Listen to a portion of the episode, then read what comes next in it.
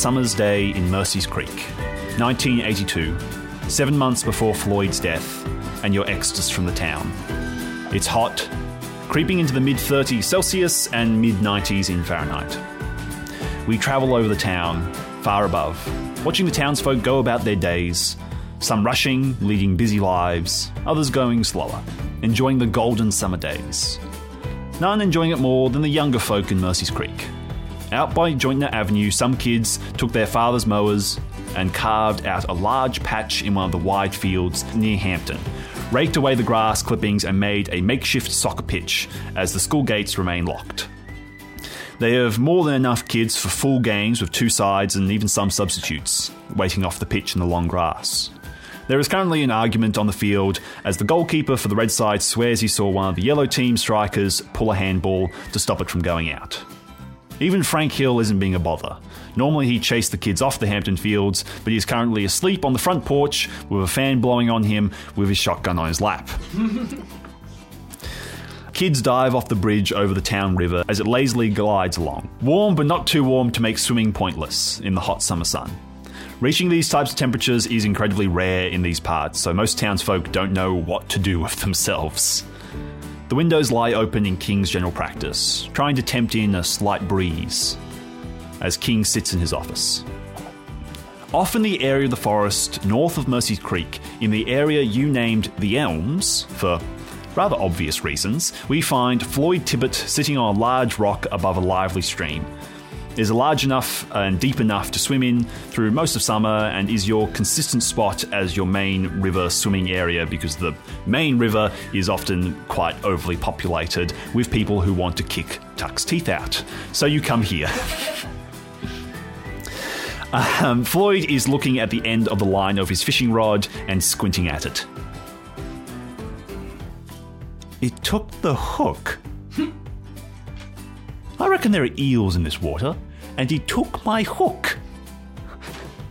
Willow emerges out of the water, coughs, and wipes her eyes. What did I say about fishing while we're in here, Floyd? You won't be complaining when I catch one.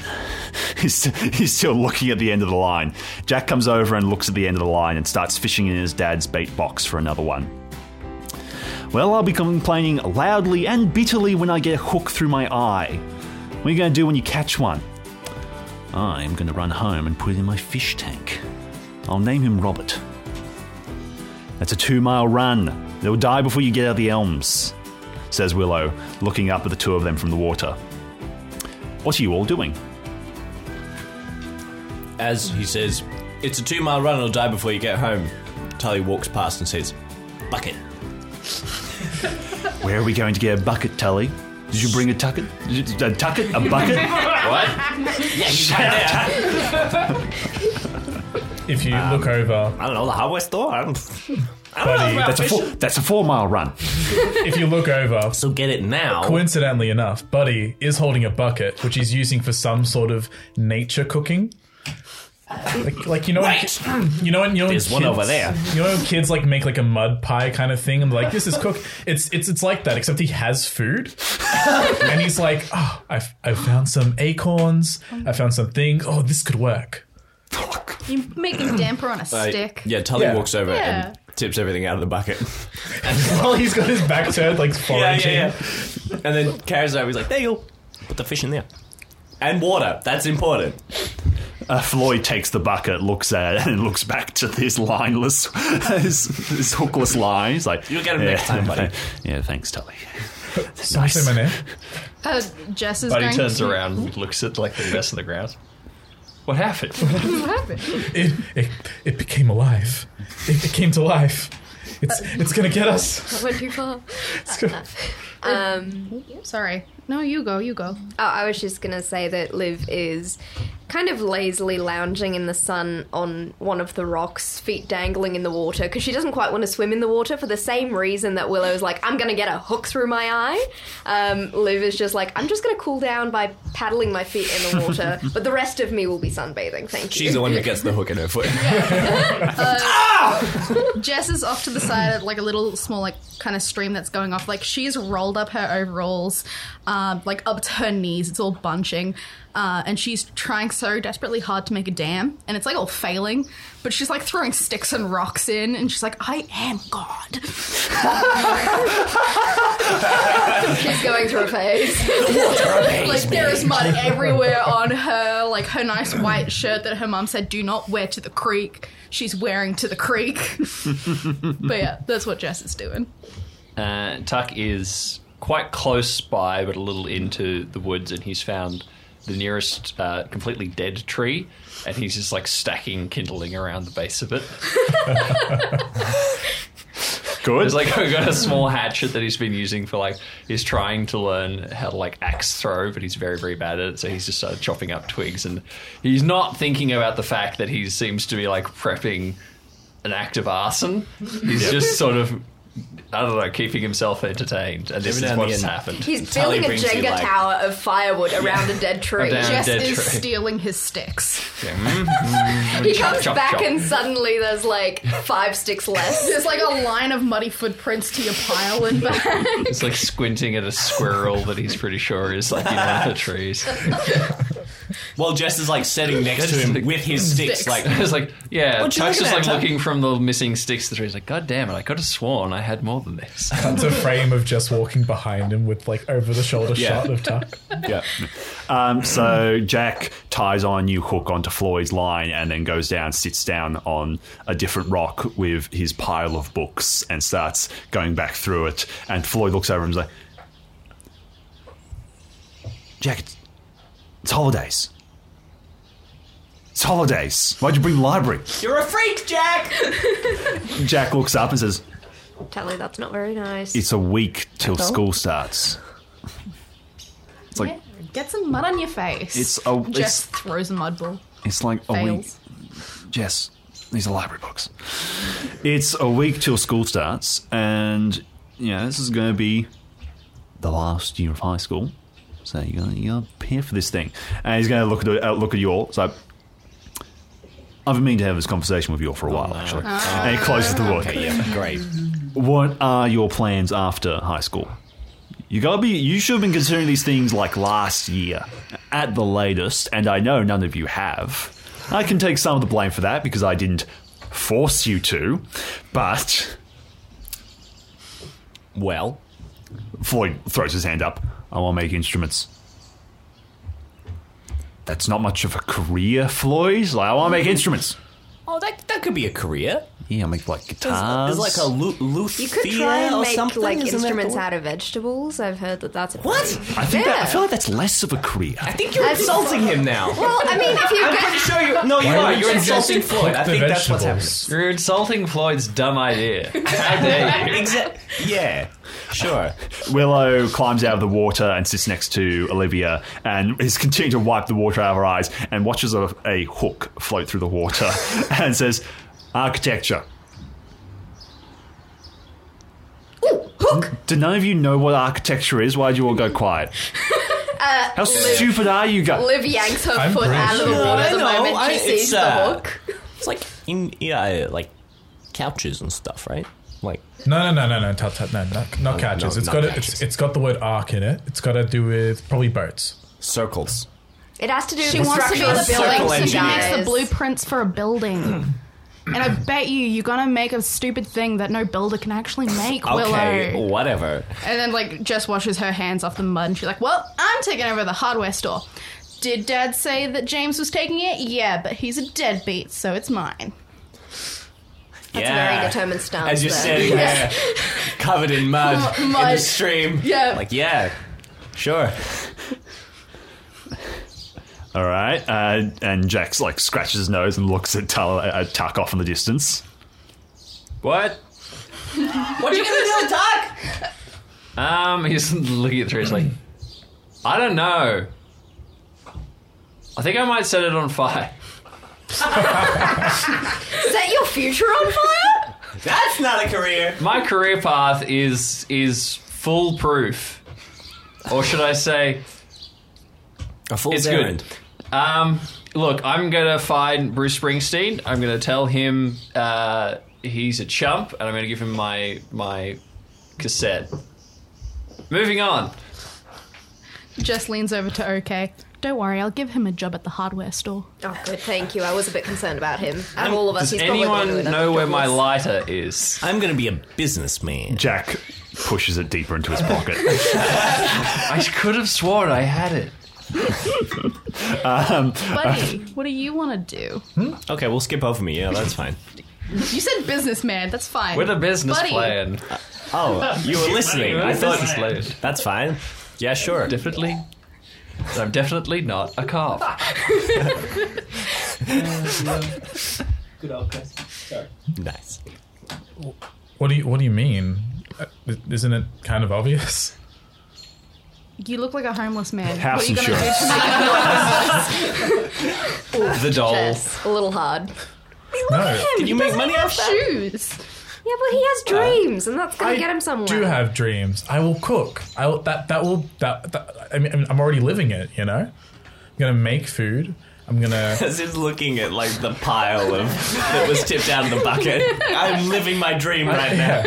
Oh, there's a mouse. Oh no. Um, I don't know where I'll cook or, or when, but I'll you know I'll do it, and maybe I'll join the the uh, the the the service and catering club here in the town. That's a good dream. I'm I'm glad that you get to have them. Yeah, my plan is my parents' plan for my life. I don't get to have dreams. What's that plan? Boring. Become a lawyer or a doctor. Oh yeah, that What would is be it? great. A's are for doctors, Wait, for is a- lawyers. is a lawyer- C's are for can, garbage can. Oh, is, is lawyer is lawyer what Tully does? Tully doesn't do anything other than play soccer. I am gonna. No, you know when he be a- talks and stuff, and oh. like you mean bullshit? yeah, yeah, that's the Yeah. one. No, I think that's it. You can learn from me. You can don't- get a law degree in no time. Look, I, Tally, I know you're taller than I am, but I don't want to look up to you. Thank you. Where's Okay, yeah, all right. Okay, that's so funny. Yeah, making fun of the fact that I'm taller than you. Short person. He's looking. he's, he's, short but he's stack. sitting down, so he's looking up at you. Buddy, who was also the tallest of the group, is like standing next to you. yeah. Tuck leaves the pile of sticks as he can't find his lighter. Walks up to you and is like, all right, so in summary, he's like, uh, th- thumb pointed to himself. Uh, Rockstar. Uh, Burger flipper. burger, yeah, burger flipper. um, small town business that's going to go out of business. Oof. Uh, I don't know what. Uh, Professional bullshitter. Bullshit. Oh no! I was gonna say like I don't know financial security. uh, one bedroom flat depression, pointing at Tully. Doctor, also depression, Jack, like, she's like, I'm gonna write sci-fi books. depression. points at um, points at Willow. Houses, yes, that is what architecture is. nerd. Points at That's Floyd. Points at Music nerd. Music nerd. What? He's like scratching his head, and he pulls up the, the line again, and it's missing another hook. It's like, What? it now has two hooks on it. it's got the hook and the other hook on top of it. He caught the hook. we we pull away from this scene and move further through the woods. We move up a hill, along a smaller creek, further and further. Slowly, the day dies. The woods grow darker and more wild, thicker, more impassable. The night grows colder as the woods finally begin to thin. Light in the distance. Yellow, flickering light. We rush at it now, at such speed, but it's not just us rushing, dozens of footsteps. The light is not only broken by trees now, but by other things bodies, people running. We break free of the woods onto the grounds of Salem's Lodge. The gazebo has gone up in flames. We run past it as a circle of people watch it burn before also turning their attention to the lodge. Dozens and dozens. We run together, fast, strong, together. They begin hurling themselves at the building. The boarded up windows, they begin to climb, heading up for the roof. The weak slates are far too appealing as an easy entrance. Others, the larger and stronger, have started to tear through the defences, uh, followed soon by the younger and smaller, slipping through the cracks with unheard of ease. The tiniest of cracks, they seem to be able to slip through as if they were made of fluid, not just solid.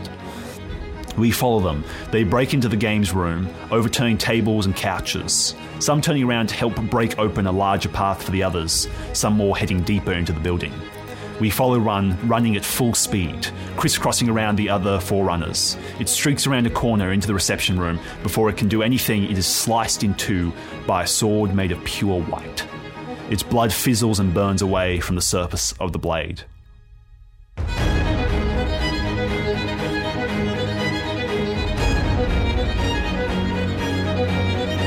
Welcome to the ever pleasant Mr. Bates, the master of destruction. Starring Aubrey Liddon, BJ Ingate, Caleb and Kate Jones, Megan Grayling, and Micah Riley. Written and created by Chester Liddon. Welcome to the final episodes.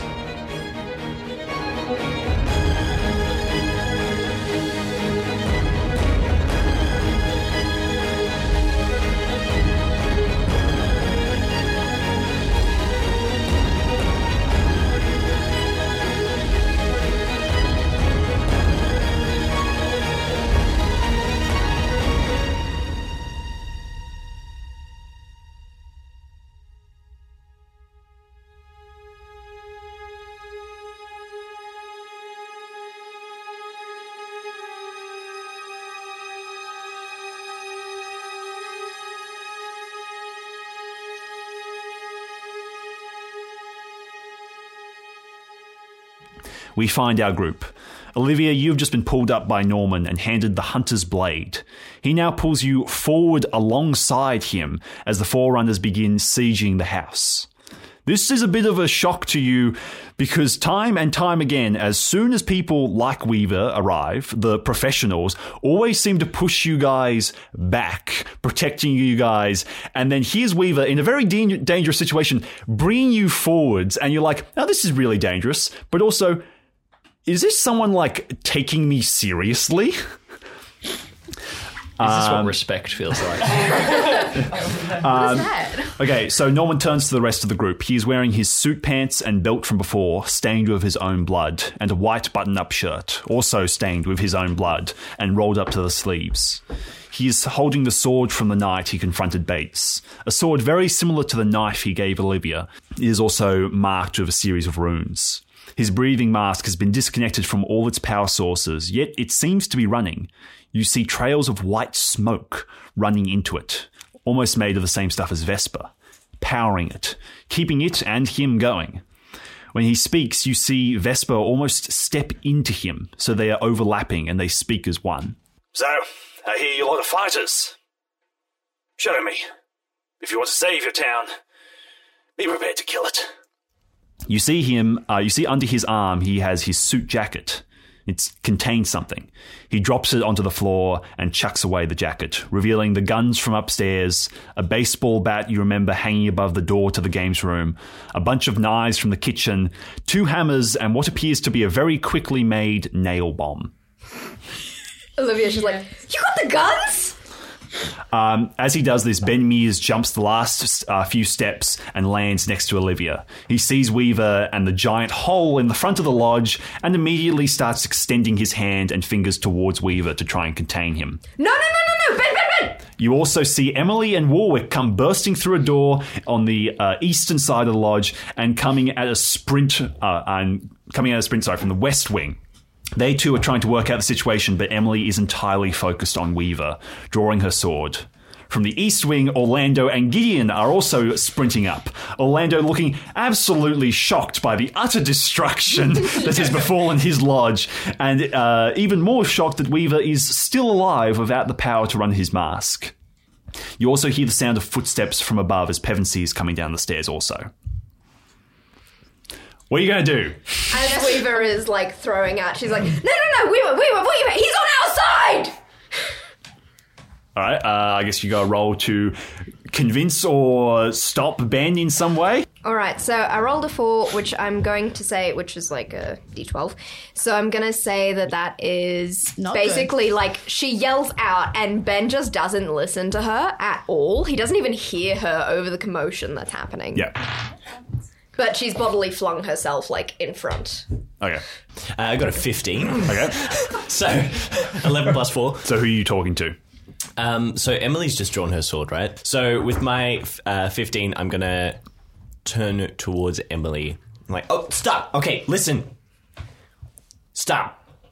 You got to do it quick. Things are going down. Yeah. You guys say it quick. He's not the problem. The entire town is coming after us. Can we deal with him later, please? He's not going to hurt us. So to a 15, what was Emily's response? Like, uh, He's like standing in front of Weaver now. So you and Jess are both standing in front of him. Yeah. I know he killed Jack, okay? He's a bad man, but it's okay.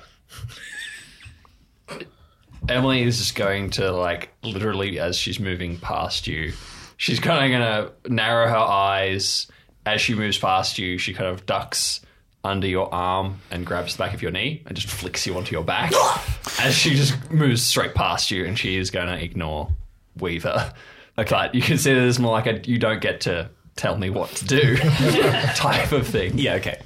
Okay, so yeah, he sees you jumping in front. Uh, he extends out the the webs. You get like a few of them connect, and it's like it's this weird thing where they touch. It's almost like you feel it go numb there where it touches, like um, a dentist type of thing, like that mouth feel, like that numb in that past, and it's going past you towards Weaver, and Weaver scoops his hand around, collects all of them, grabs them, and pulls them so that Ben Mears like goes slightly off his step and falls onto the ground, and he just sing, cuts them.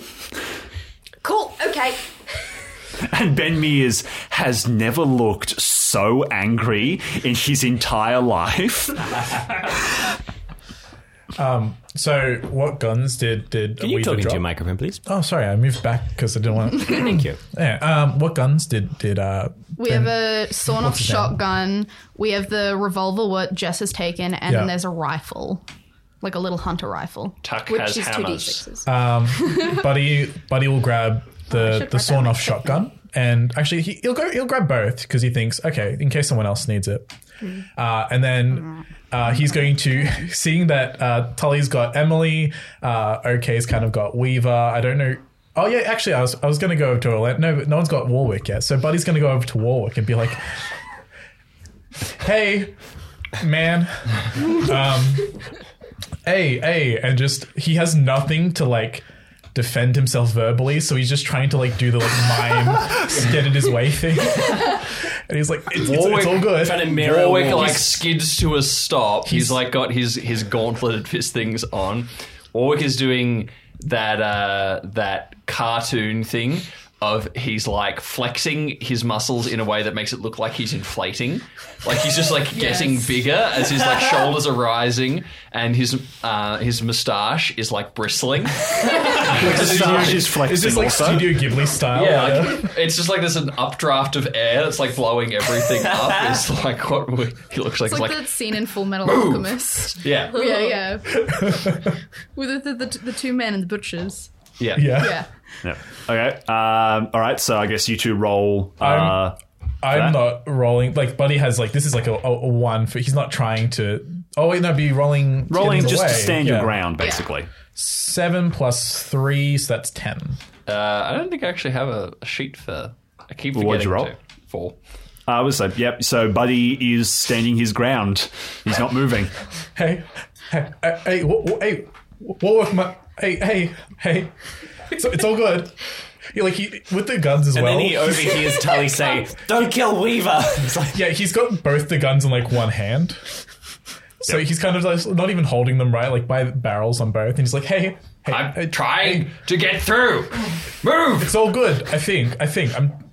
And like, No! kind of- he's kind of looking, like, but he's looking to everyone else like, "Hey guys, is it?" can see the army of people. Yeah, he's like coming, looking over not your good. shoulder and a hell on earth trying to get through the front door. He's like, no, no, it's not. Move. Okay. Why am I so polite? All right, so you hear the loud clattering and tearing sounds as things are beginning to come through the roof. That's not good. And they're making their way into the third story, which is where, where Orlando lives. And you hear s- the smashing of windows all across the lodge as your defenses are being whittled down. And through the main door, you see that while you're all feeling rather safe within the walls of your palace, you didn't see them pulling the front three cars out of the way by hand and pushing the truck into place so it was completely silent until they could start it up and ram it into the place because if the truck because of the way that the the field works they just need to move something into that space before they reach it to break it so if they're sitting in the back and front of a car while it's going in they will break the seal before they reach it and get pushed back. Right. yep. Physics. uh, yep. So now emerging from the forest are a lot of them. And they are crossing the car park towards you and a handful are already getting into the entrance area Uh, Pevensey has now reached the bottom of the stairs and is looking around. Um, Orlando is is trying to examine Weaver's like face mask. Like, how's this working? Interesting reaction. Um, and Frank Hill is coming around the corner, holding his gun like on his shoulder, and he's going to see you guys. And Hold on a second. I know you guys. You following me? Bunch of perverts! I'm an old man. Leave me alone. all right, Tully, like, just with his finger, like, points, like, turn round. It's in his blind spot the eye. okay, roll for initiative. That's the D12, right? Yep. Yeah. Oh, D12. Nat 12. Ah, two, two. I got a two. There is a brief moment of preparation within the entrance hall of Salem's Lodge. Emily swings her sword back and forth. Warwick smashes his gauntlets together, giving off a cascade of sparks. Frank Hill chucks a gun to Orlando, who quickly loads it. The Harlow brothers arrive and take stock of the situation. Weaver struts up towards the front and watches these creatures beginning their assault. Ben and Gideon prepare themselves, Ben doing hand signs to communicate a strategy to Gideon, who nods. Pevensey watches Warwick and Emily with concern as he hears noises coming from above. Tuck Marsh hefts up his two workshop hammers. He chucks one down, making it bounce back up before catching it and grinning. Tully fully loads Willow's pistol and takes aim down the ruined corridor, the same time as Jess. Buddy and Olivia stand towards the back. The large neon sign of Salem's Lodge rotates around, casting the whole area in a red glow, and we see our cast, the last remnants of resistance in enemy territory. We see them together. We see them ready for the fight of their lives as hell descends upon them. It's the first wave. Okay, you guys see 10 coming through the front door, 7 from the steps above you, and 10 from the games room. Are we 27 in total. Ah. Woo! Molotov cocktails are now starting to fly through broken holes in the uh, hotel. You are smelling smoke from above. The kitchens are starting to ignite as well. The other Harlow brothers are emerging from the kitchen like, uh, it's, um, it's burning. In unison. um, I'm just going to have the Harlow brothers be a single unit. Permission to just invent something to make uh, Warwick stronger. Maybe.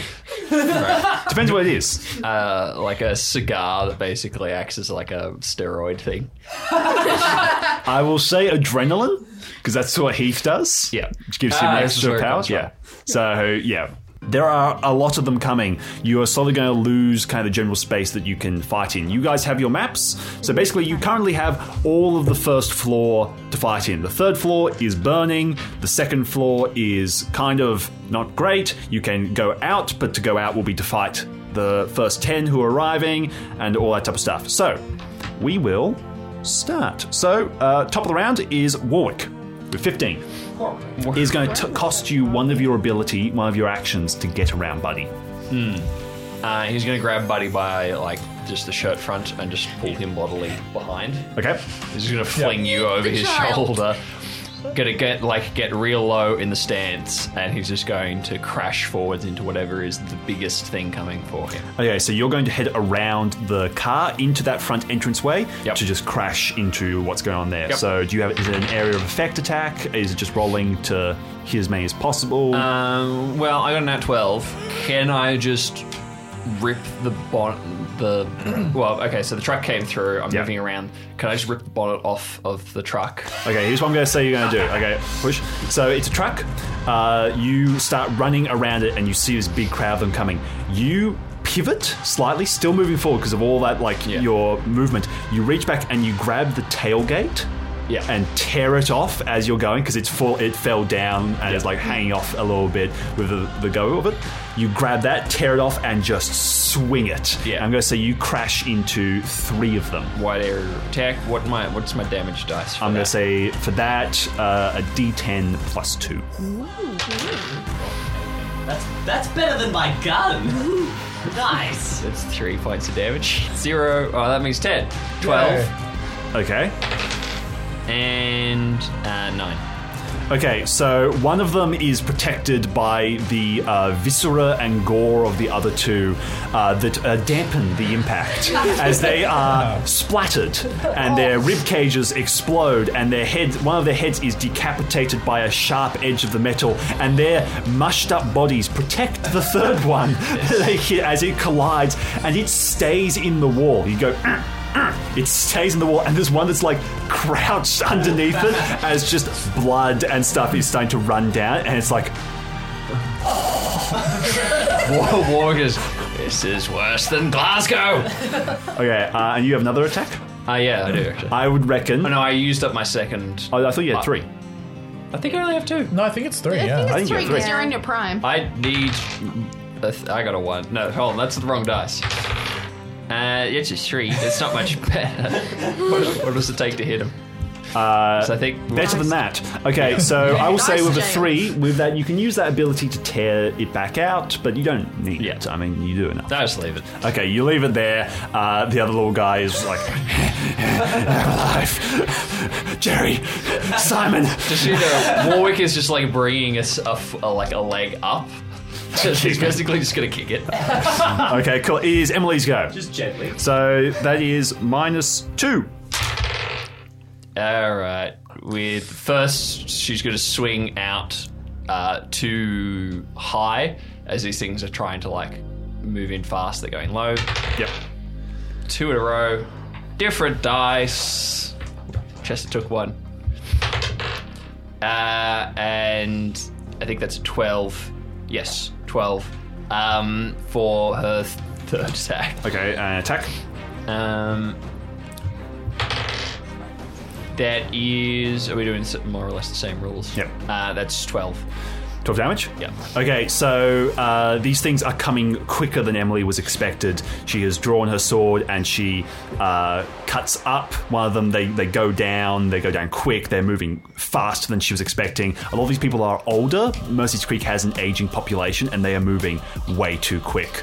They are skittling, they're darting to side to side. She misses, she misses again, and then she sees one like jump for her full body, and there's a sing as she cuts it in half, and the two pieces, one lands on the ground, the other goes above her and lands as she has bisected it, and and like its jump misses her because of that, and she brings it around and she wipe like crooks her arm and she wipes the blood off with her like between her what's that part like what was that called Your elbow pit. between her, between her elbow and like her shirt she wipes the blood off and swings it and keeps going Very samurai style. yeah um, okay it is Jess with 12 Nice. All right. Um. So she's going to see. Okay. Is there because they're coming up? They're coming from the steps Yeah. behind Olivia, Ben, and Weaver, and Cool. Pevensey. All right. I'm gonna go for up the stairs then on the right wing. Okay. So Jess is just gonna take a moment, breathe, and then go through like everything her brothers taught her, like Right, unlock your elbows, keep your eyes open, take a breath, and fail. Too many twos today. That was a two. Okay, you are breathing, you're breathing, and then you're hearing a smash from behind you as these things are coming through. You're breathing in smoke as the games room is going up in flames, Nice. which is just to your right. Uh, and you shoot, and one of these things literally dodges it. Yeah, I mean, she is hel- holding the like hand cannon revolver. Yeah, so you so shoot, it's and probably it a little goes too much up. power for Jess. and you feel your, your like your shoulders click as you go up. You're like, oh, that hurt. the one thing I was told to never do: lock arms.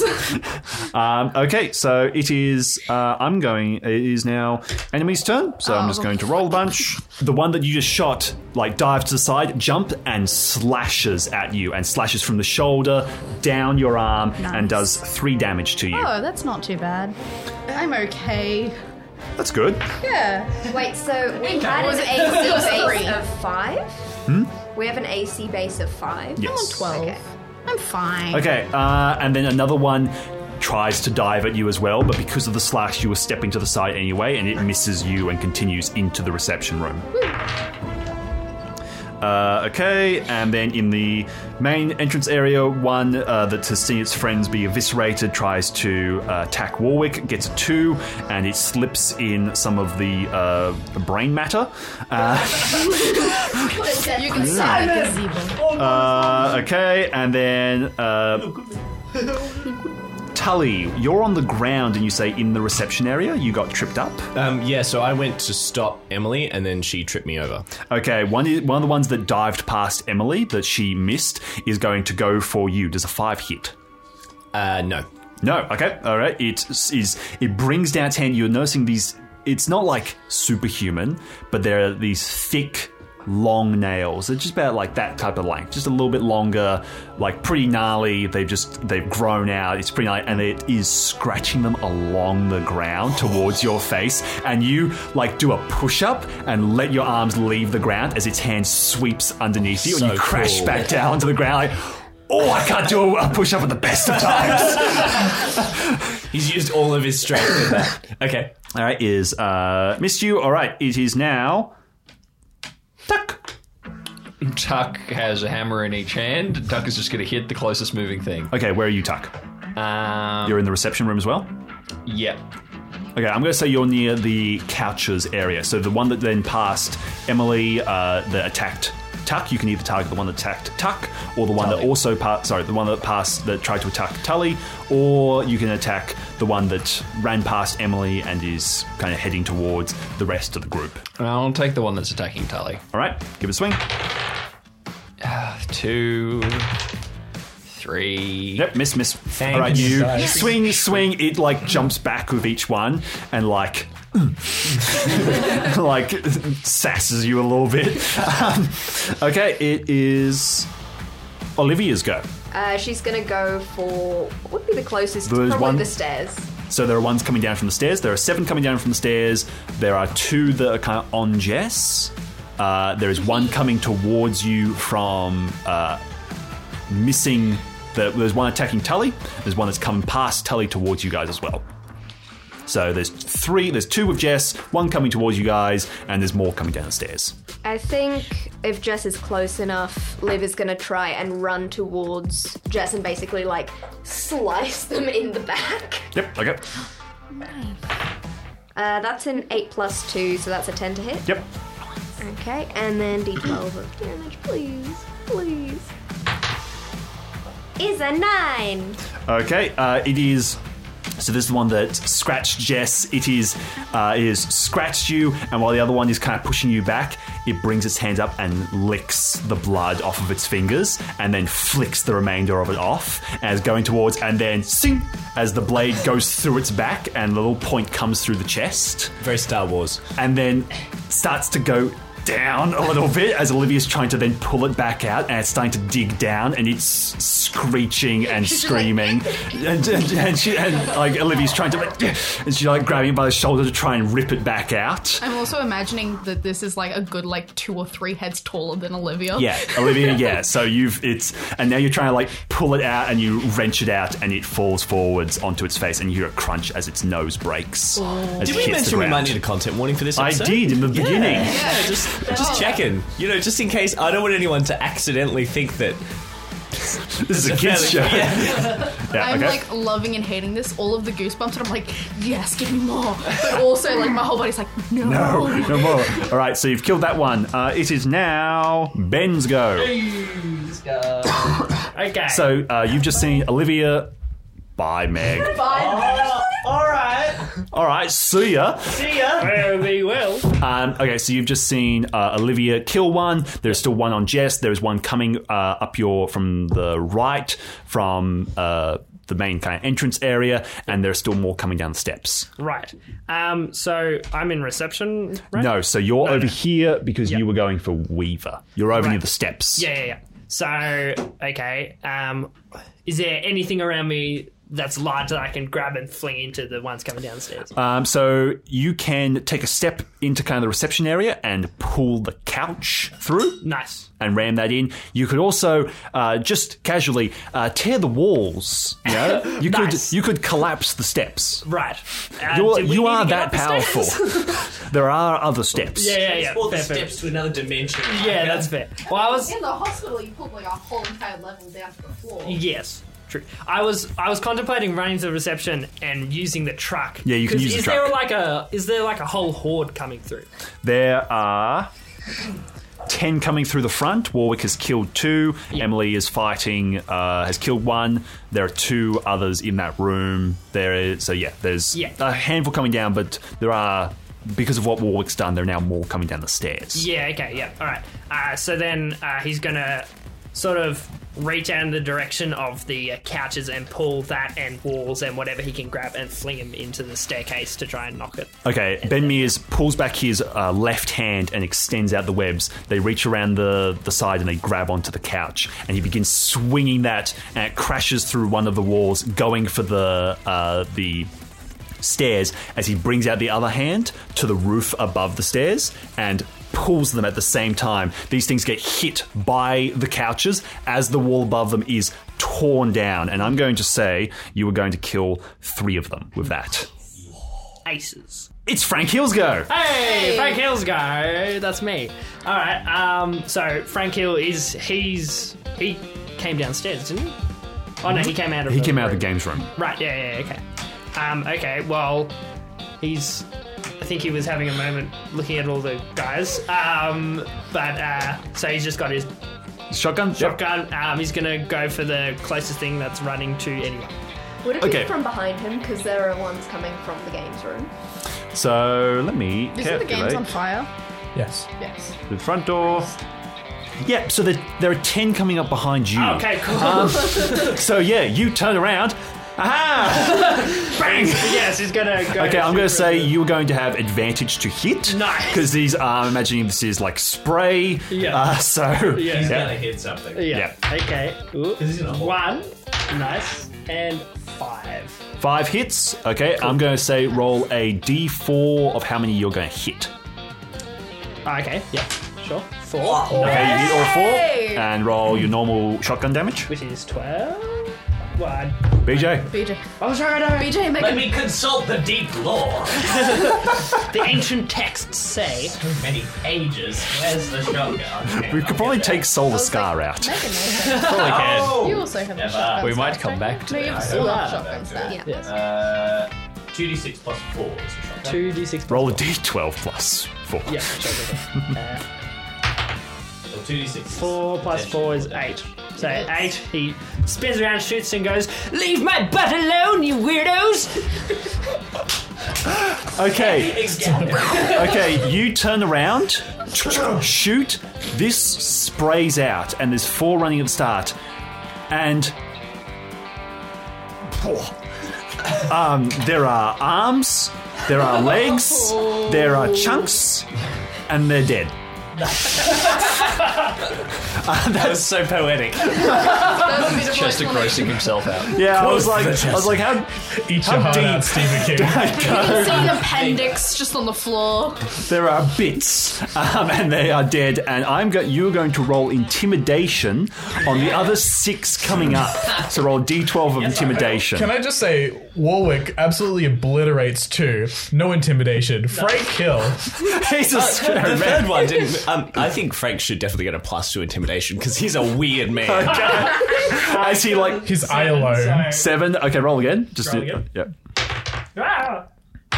Should get like a plus two at least. Seven. Okay, seven. And he brings out the gun and and they're like, holy shit. I thought we. Even in their like Mr. Bates m- like mangled brains, they're like, oh, I know Frank Hill. That guy's a psychopath. Yeah, try and touch me. I dare. Okay, they're going to have to roll a disadvantage to hit you because there's a bit too much fear. All right. Um, all right, so Gideon sees what's going on, and he is going to uh, dip past Orlando to try and attack the one fighting Jess. Uh, he misses. he oh, swings, and this thing like dives around Jess, so he's going to connect with Jess, and so he just puts out his hand and like with the punch pushes Jess, and he falls onto the ground. He rolled a nat one, so he misses. He doesn't hit Jess, but falls onto the ground, and he is now prone. Is he and the thing basically is, half on top of Jess as well? no, so you're fine. Okay, you're I'm he just fine. pushed you out of the way, but this thing's going to get an attack of opportunity on him. Uh, it also got a nat one. It falls over on top of him. okay? It's getting up and looking down at Gideon. Its jaw starts to click, click, click as it dislocates it and starts to open it wider and wider and wider as going down to bite at uh, Gideon's throat when its head a chunk of its head is blown off by Derek standing in the doorway to the, the kitchen. And then there's a bang, bang, bang as all the other Barlows miss it. and Derek looks at you, Jess, then looks at his brothers and, like, guys, this is our thing. and they're like, this is intense, man. And he's like, and he like punches the wall a little bit, and he's like, he's like, he saw you miss, Jess. And it's just like, Our family honor is at stake. guys. like, doesn't matter that we're about to die. okay, Bud Buddy Humphrey. But Buddy Humphreys. Yay. Um, Sorry, doing the the Derek growl hurts my voice. Okay, so there are se- uh, multiple coming in through the front door. There are two coming down the stairs behind you. Oh, behind me. Okay, cool. That's easy. Um, cool. Then uh, I'll turn around. And Still has two guns in his hands. I'm Yeah. sure. uh, are the guns loaded? Roll. Roll. Eight. Yes. Awesome. Cool. Uh, then he's going to. Can you one hand a sawn off shot- shotgun? Uh, if you want to dislocate your arm, your shoulder, Right. You might break your wrist. Speaking from personal Would Buddy experience. know the fact I fact don't that know. you can't use two? do it. That's true. Just do it. Just do it. Do it. Commit. All right, because Buddy's got like a gun in each hand. He's like, "Oh, I, sh- I should have thought about this before I." Yeah. I just sort of Both pointed them and are pulled the trigger, two-handed right? weapons. So uh, he, from experience, uh, he knows the the shotgun has more of a wider spray. So since he sees two, he points the shotgun and goes to shoot the two coming after him. Okay. I feel like that's pretty much a And guaranteed. do I get a plus to that? Do I Yeah, have your physical? combat plus. Or combat Yeah. plus? Yeah, combat that plus. is thirteen. Okay, 13. Uh, and now roll for dislocating of shoulder. I think that's like pretty much a guarantee. That's physical. Four plus three, so that's seven. Um, okay, so I'm going to say it is going to go off and jar your shoulder real bad. I'm not going to make you take damage, but it is going to blow up. And you are going to lose it. It is going to go That's out of your hand. You're Yeah. going to lose the gun. Uh, there's your. There's the counter for not taking damage. Yeah. Um, okay, so 13. Okay, roll the the uh, shotgun damage. Uh, that's two, six, Tully Six. finally stands up. Six, three plus what is it? They are coming down the stairs. There is one leading that's slightly in front. You point, you shoot. Uh, it is turned into mincemeat, basically, and the like it stuff goes through. Like the the rounds go through it and hit the other one, and also kill it. and there is a smash as just blood is sprayed against that back wall and across the the gra- the um the carpet, and you're like, you take a second and look at that goddamn carpet again, and you're like. Oh, it's, it's Quietly- not worse though. Quietly to myself, buddy, just. It's an improvement. Okay, you grab your shoulder and you have to like rattle. You keep rolling. And it's like, oh, oh, damn. Buddy's just. Oh, this is easy. I don't see what those hol- hollows are talking about. I hate you. Oh my arm! His arm is in searing pain. Okay, Orlando. Orlando. Uh, okay, so where's Orlando? Orlando is with the other group on the right hand side. Okay, and he's got his gun. Yes, Uh, and what enemies are near him?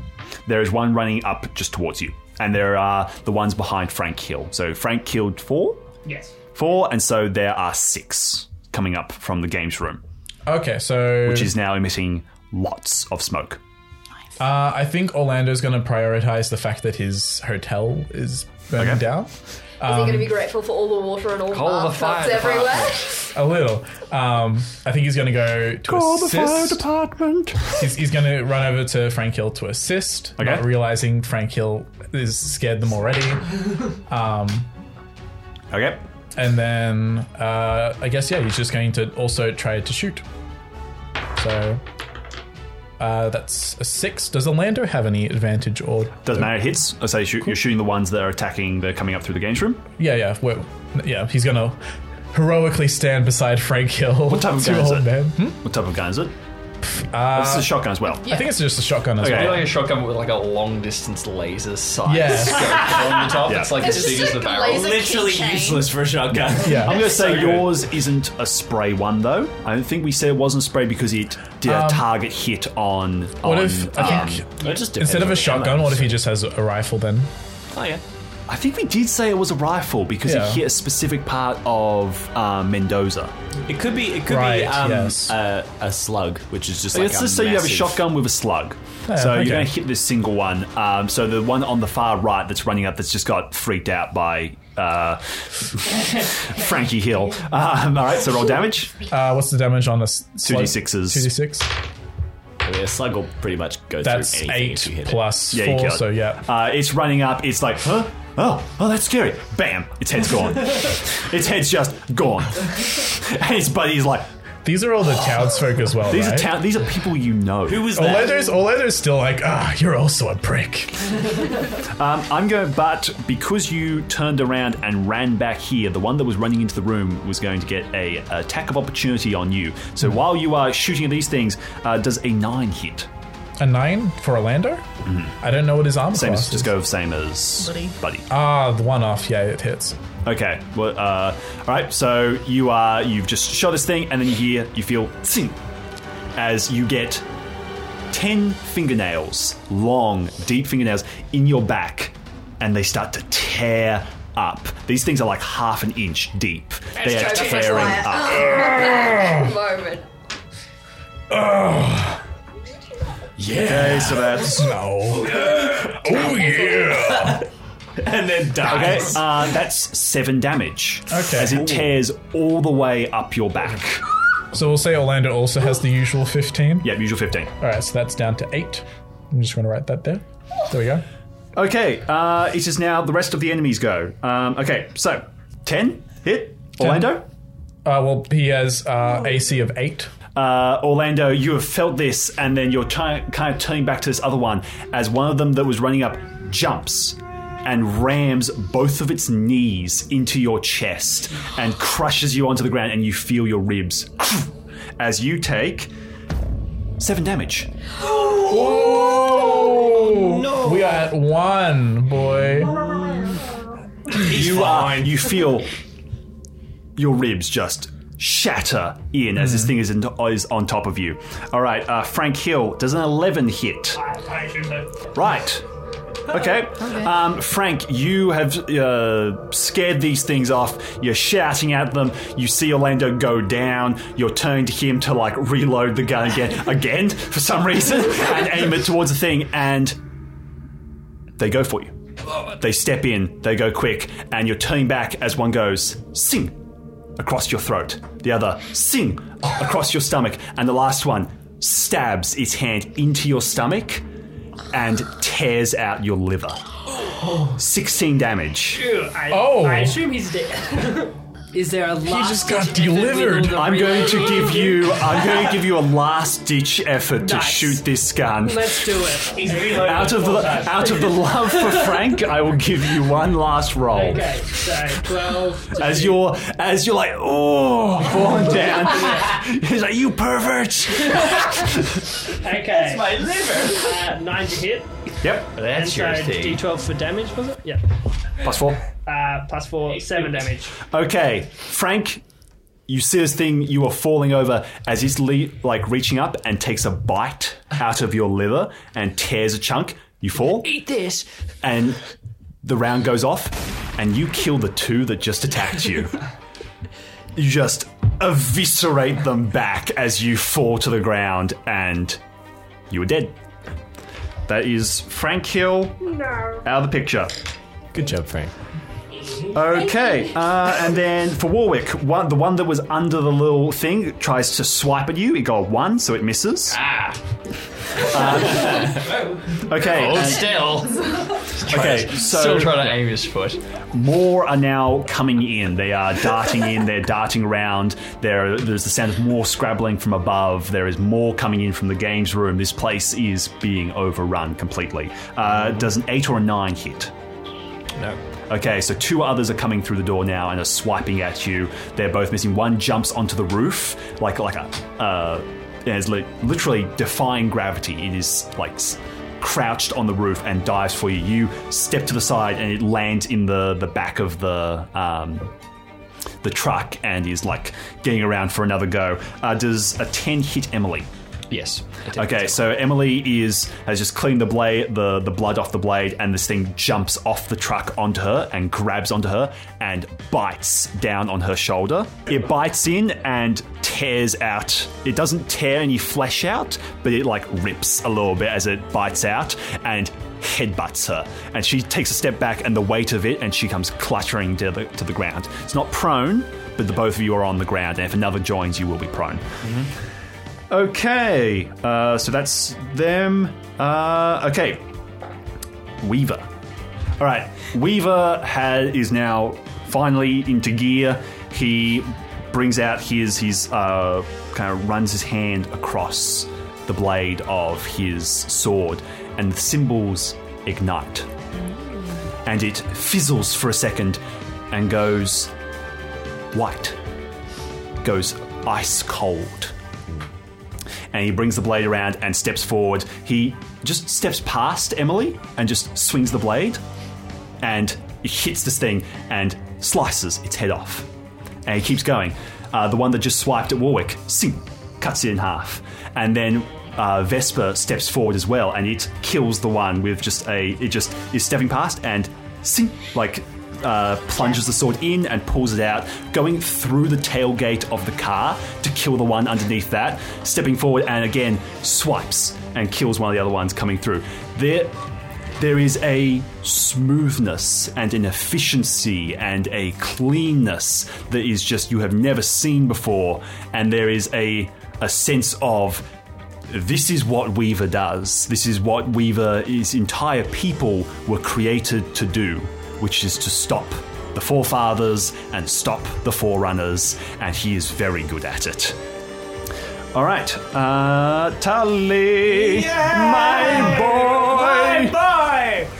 So it has taken him this entire time to stand up.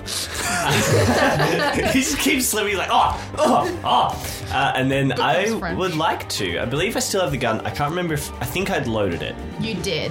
I think I. You yeah, took it I got off Jess loaded. to load it, and then she went to take it back, but then you were like, no. And then the. And the then she got her happened. own one. Yay! Um, so I'd like to climb on top of the truck because if I've got a pistol, I'm not like if I get high, that I'll be more effective. Roll. Get high. All the time. to keep- Oh, that's a nat twelve plus two physical. That's a fourteen. Okay, you get up, and I'm going to say with that, you don't. No one gets a chance to attack you, even though there are people sw- uh, flooding in here. You're getting up there quick. Okay. You're scaling. There's literally a stage where one jumps onto the back, doesn't see you, and then jumps onto Emily, and then gets sink, killed. And where it gets cut, it literally the it just freezes where the cut happened. Just freezes solid. Ooh, that's close. All right, you're up there. Now, do I just get one attack with the gun? I'm going to say with a nat 12 to get up there, and with the I'm going to say you get one attack, but you get advantage to hit because of having high ground. And I'm going to say anything's going to take it's going to cost anything in action to get to you up there. So you don't get the benefit of extra a- attacks, but you're getting the benefit of the high ground. Okay. So at this point, is um, is there more coming through the door? So there are more coming from where the other guys are through the games room, and you have just seen uh, uh, Orlando fall down, and you were seeing Frank Hill getting uh, yeah Yeah. not good. But so that's but that's where everyone else is, right? that's where everyone else is. so I'm yeah. not going to shoot towards them. and you're uh, hearing the sound of Buddy coming up behind you from the other corridor as he's killed the ones there. There are ones coming through the door, yes, so you can take a shot there. I might just go with that because they're closest. I rolled a 12 and a 1, so I'm glad I had advantage. That's good. so that's a, yeah, just a straight 12 to hit. You kill it. Uh, wherever it is, you shoot you. it's a gun, you're going to kill it. All right. Um, Weaver is turning around to like make sure that Emily is alive, and he's heard the sound of Frank dying basically so he's turn, turning around to, to hear that to like see what's going on and one is diving for him vesper is like appearing behind weaver to like protect him and bring up the sword and you click it in the head and is a just a is like jumping and there's a ting ting and like a smaller of blood then and, it it falls on the ground As the bullet passes through his skull. Talia is really good shot, apparently. apparently uh, okay You got to practice uh, on Willow. it is That's true. He got Pevensey- lots of practice. All right, Matt, hold on, hold on. Okay, it is Pevensey's go. Map wise, where is Pevensey? Pevensey has come down the. Uh, he was coming down the steps, so he's with the group to the right, where everyone's clustered, basically. All right. Uh, he's got a duffel bag in his hand. He's kind of ripping open and he's pulling out. He's doing three things because they're not combat actions. Um, he pulls out two canisters that are about the size of a drink bottle. They're kind of. Yeah. oh, don't. Drink bottle size? Sure. They're about drink bottle size. Um, and he he uh, clicks and rips the, the end off the first canister and hurls it towards the front door. Uh, he does the same with the second and hurls it towards the games room that's on fire. Both of them hit the ground, uh, begin to hiss, and then begin to spin as they are smoke bombs with lavender uh, smoke in them. And it's like starting to drift and create these kind of walls of warding smoke that's going to slow down any more of them getting in, but it's also going to make them much more blind as they try to get through the smoke.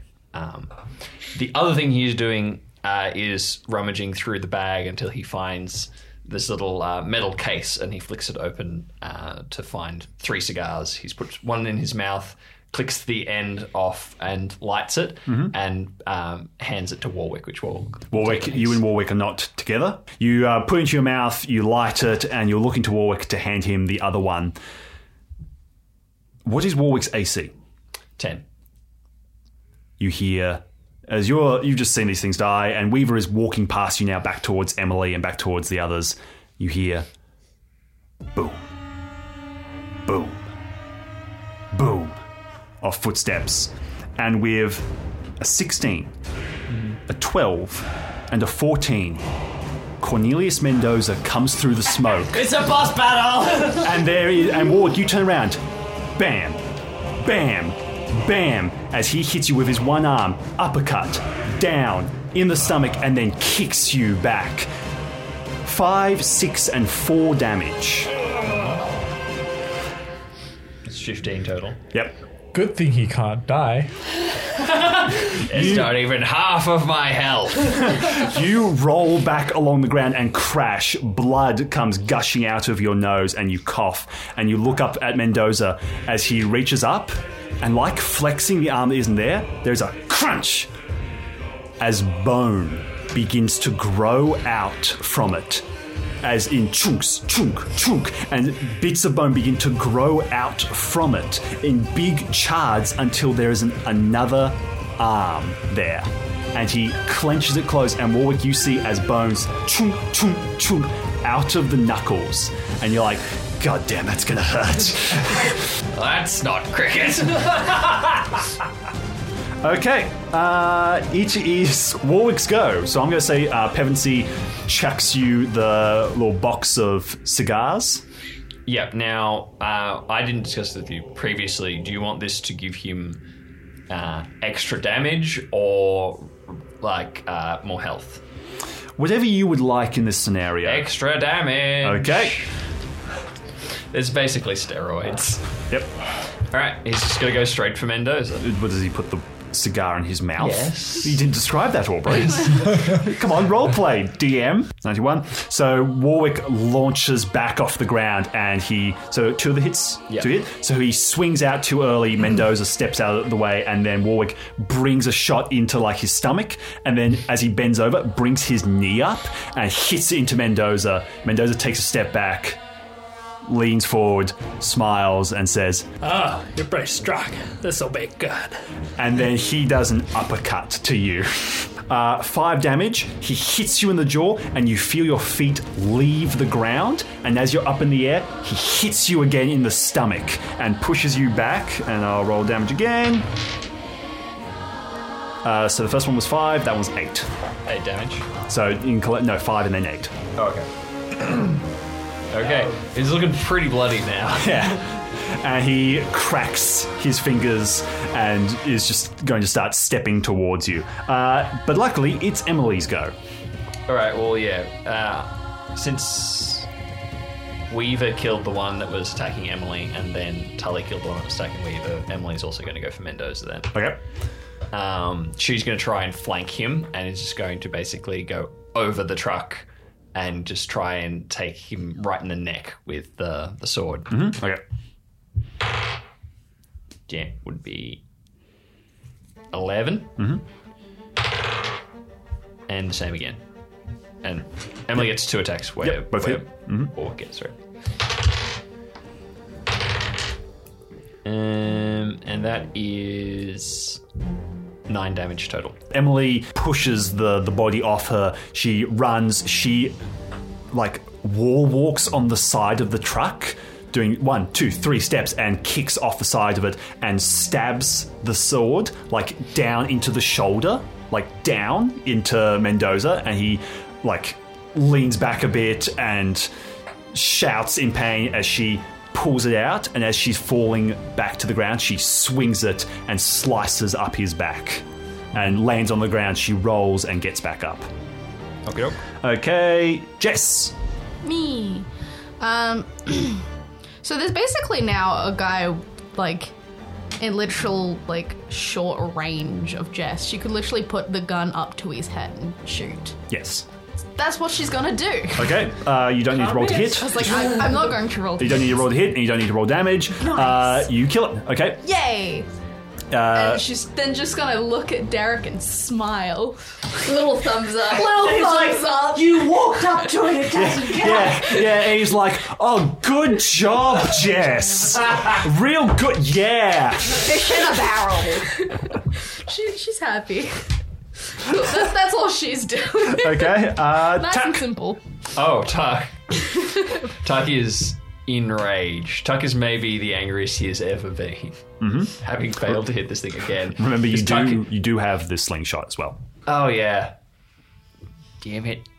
Tuck's like failed to be useful at combat the entire show. Tuck is gonna throw. You know how I feel whenever I play Allister.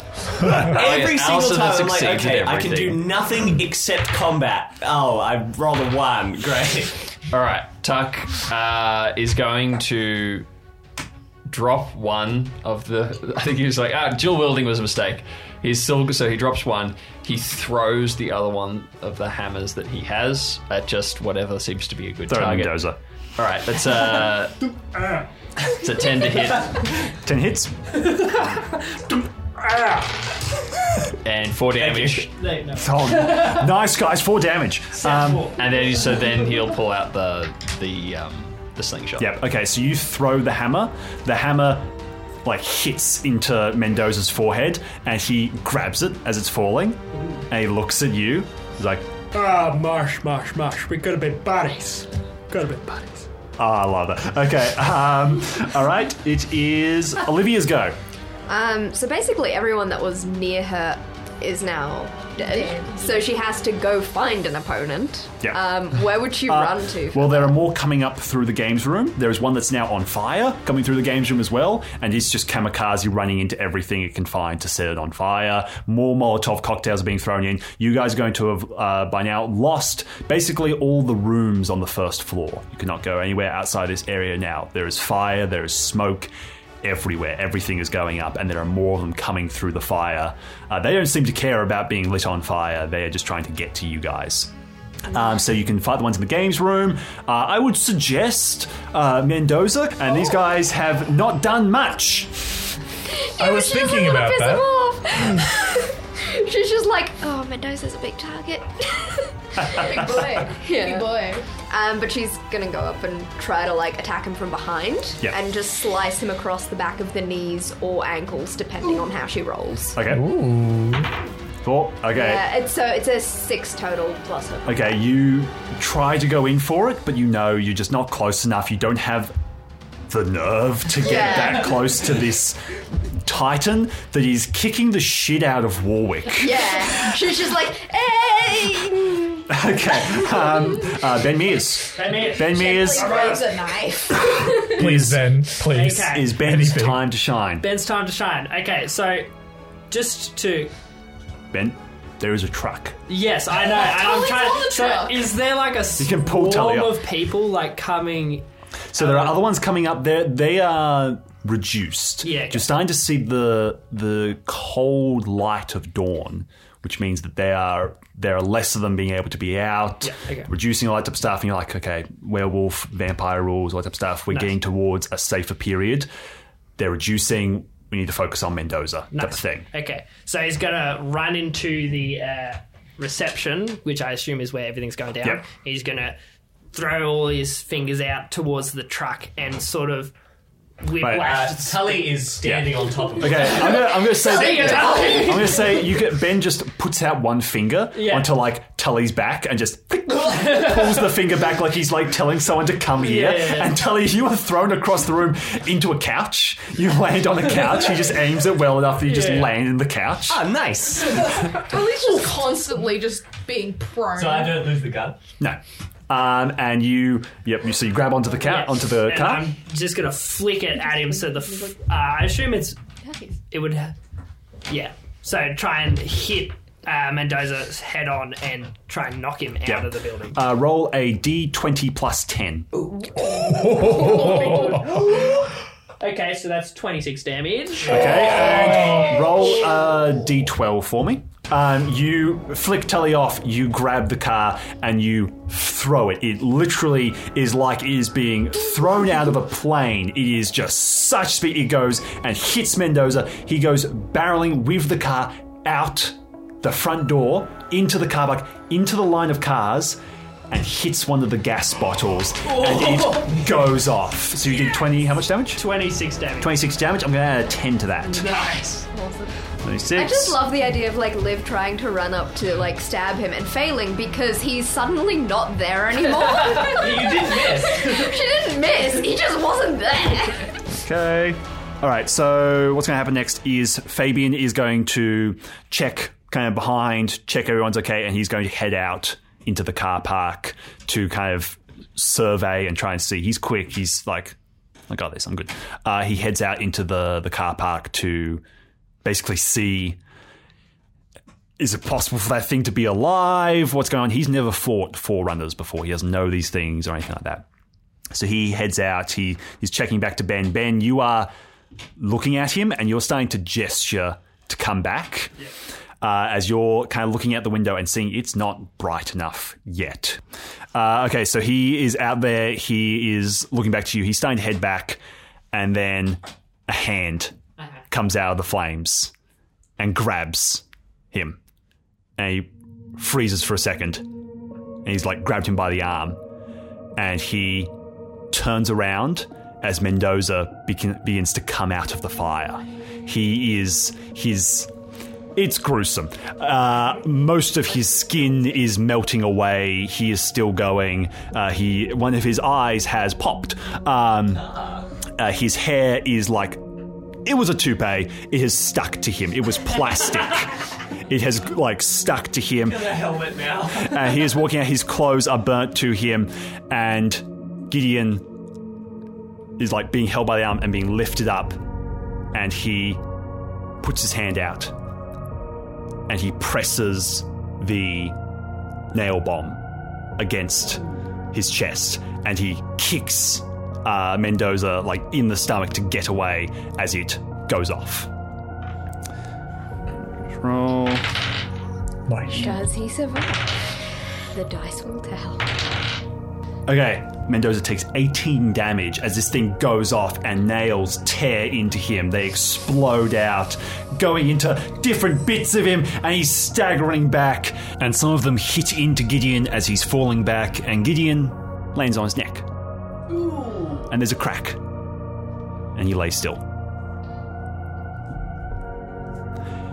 And Ben Mears shouts and starts to tear his way out of the motel towards Mendoza as well.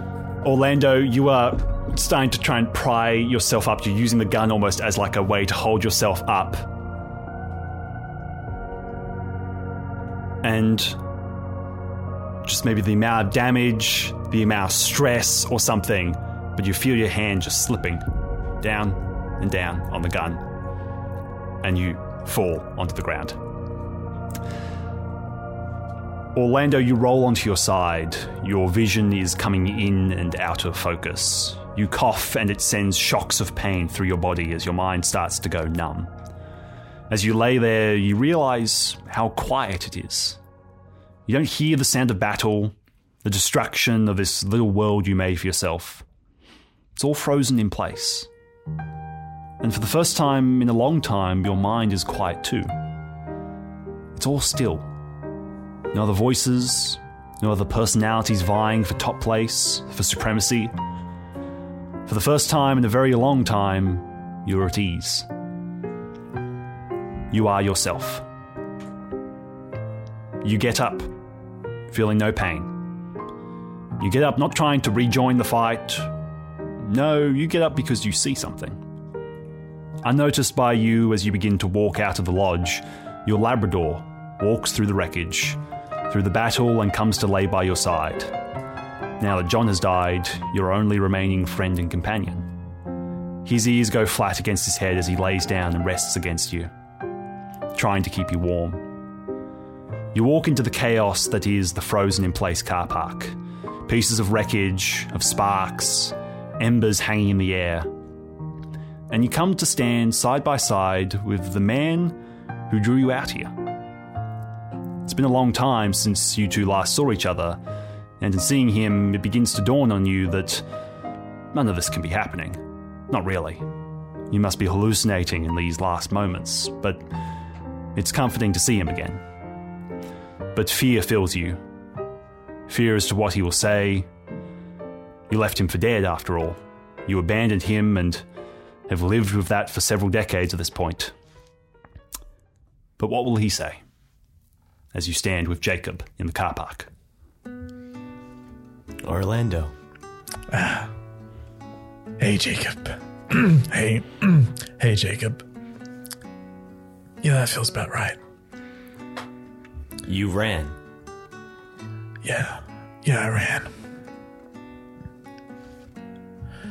I. I'm not a proud man. I'm not a fearless man. And. Those horrors just. just scared me. They. It's too much. Orlando, what you and I found down in that hole. And he kind of gestures back to the motel. It's more than we can re- even reconcile as people. I mean, this. he just kind of raises his eyebrows at like the Oh man, like skeleton Mendoza rising out of the flames. Have you seen the calves on that guy? Yeah, My goodness. but but what we saw, that was something else. Yeah. Yeah. Orlando, you should have run. I'm glad you did. I ran too. You ran too? Yeah, of course I ran. Did you make it? About two weeks. Two weeks. Yeah. I don't know if it was that my body gave up or if my mind caved in, my body followed. I don't know. You don't need to feel guilty. You don't need to be scared. But what we saw defies anything that we could ever cope with. And he looks back at the lodge and at the people fighting and he says, You've done a good thing. You've used your time well. You know, Jacob, I I had a dream like this once. Except I, I was wearing a lab coat in the dream. Uh, and it's it's been on my mind for a while. I thought I'm probably alive because I ran. And um I think if I'd stayed there with you and and Dylan, You would have died too. I would have ended up like I am now, and I agree. I think I'm glad it's here. The two men begin to walk further out of the car park, discussing Orlando's dream. You named your dog after me? Uh, look, it's it was a it was it was a- a personality thing. It wasn't my choice. What are you saying? You're saying that this dog, you're saying that I'm no better than this dog? The body of Orlando Florida lays on the ground, embers dancing all around him, his dog Jacob by his side, as his castle burns around him.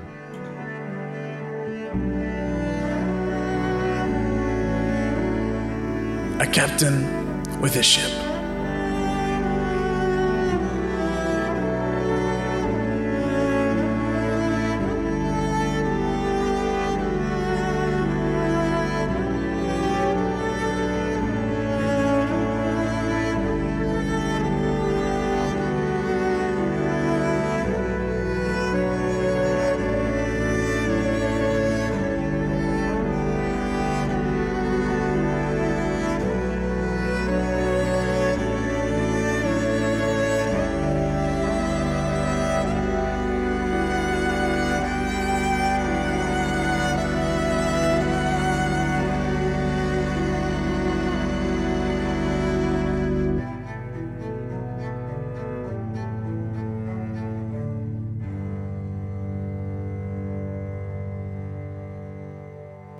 Hello, listeners. Aubrey here, and I've got a little insider scoop for you. Uh, today, I want to recommend a podcast to you. It is the Night Post podcast. If you like Dark Tides in its particular brand of paranormal weirdness, I think you're really going to enjoy the Night Post podcast.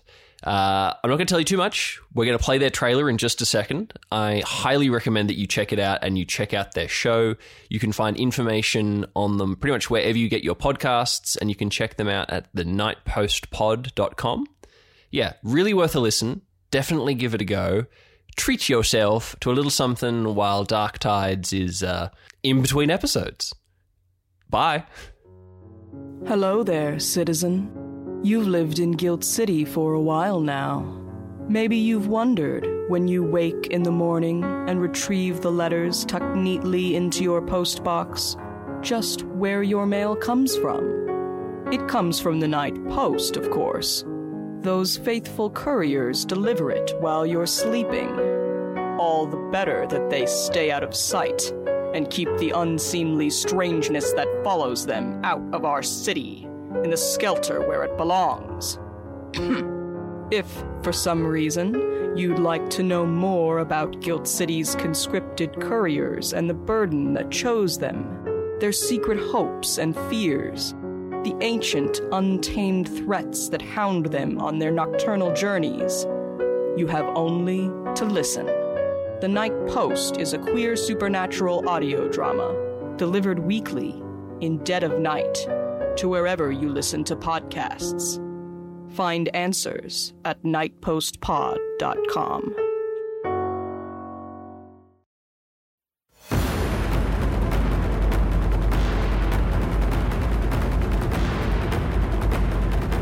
Weaver extends an arm out, trying to stop Ben Mears as Ben Mears uh, launches through the uh, the front door, and he puts out both hands, grabbing two of the cars from either side of the pile, and he swings them together, and they just smash together over Mendoza, and he swings them and hits them into Mendoza like a bat and sends him flinging across the car park. And Ben runs over to Gideon, who is just still alive. And as he is doing that, here comes Warwick. Warwick exits out. He is rolling his shoulders. He is bleeding. He is beaten. And he. What is he doing? Uh, Warwick has, with the cigar in his mouth, Warwick is just like laser focused on Mendoza, and he is having something that he tries to, to push to the back of his mind. He's having uh, flashbacks of his service days, and he's just rolling his shoulders. And as he's moving, he's like slowly breaking into a jog, and he's starting to like shadow box as he's going. Yeah. Uh, on the ground, uh, Ben, you are lifting uh, Gideon up. Uh, he is bleeding out incredibly quickly. These nails have done a heap of damage, and to his neck, he can barely be moved. You're basically just trying to not move him at all, but keep him like away from the fire as it's going off. And he is rambling and coughing, and he is wide eyed looking at you. And the basic message you can discern from his ramblings is I kept the faith. There is no greater honour than to die for the cause under the command of a good man. I'll be in the halls of my fathers before morning. Tell Fabian to be strong. And he bleeds out in your arms. And you stay with him for a moment, the fire scorching your face. You feel it burning the hairs on your arms.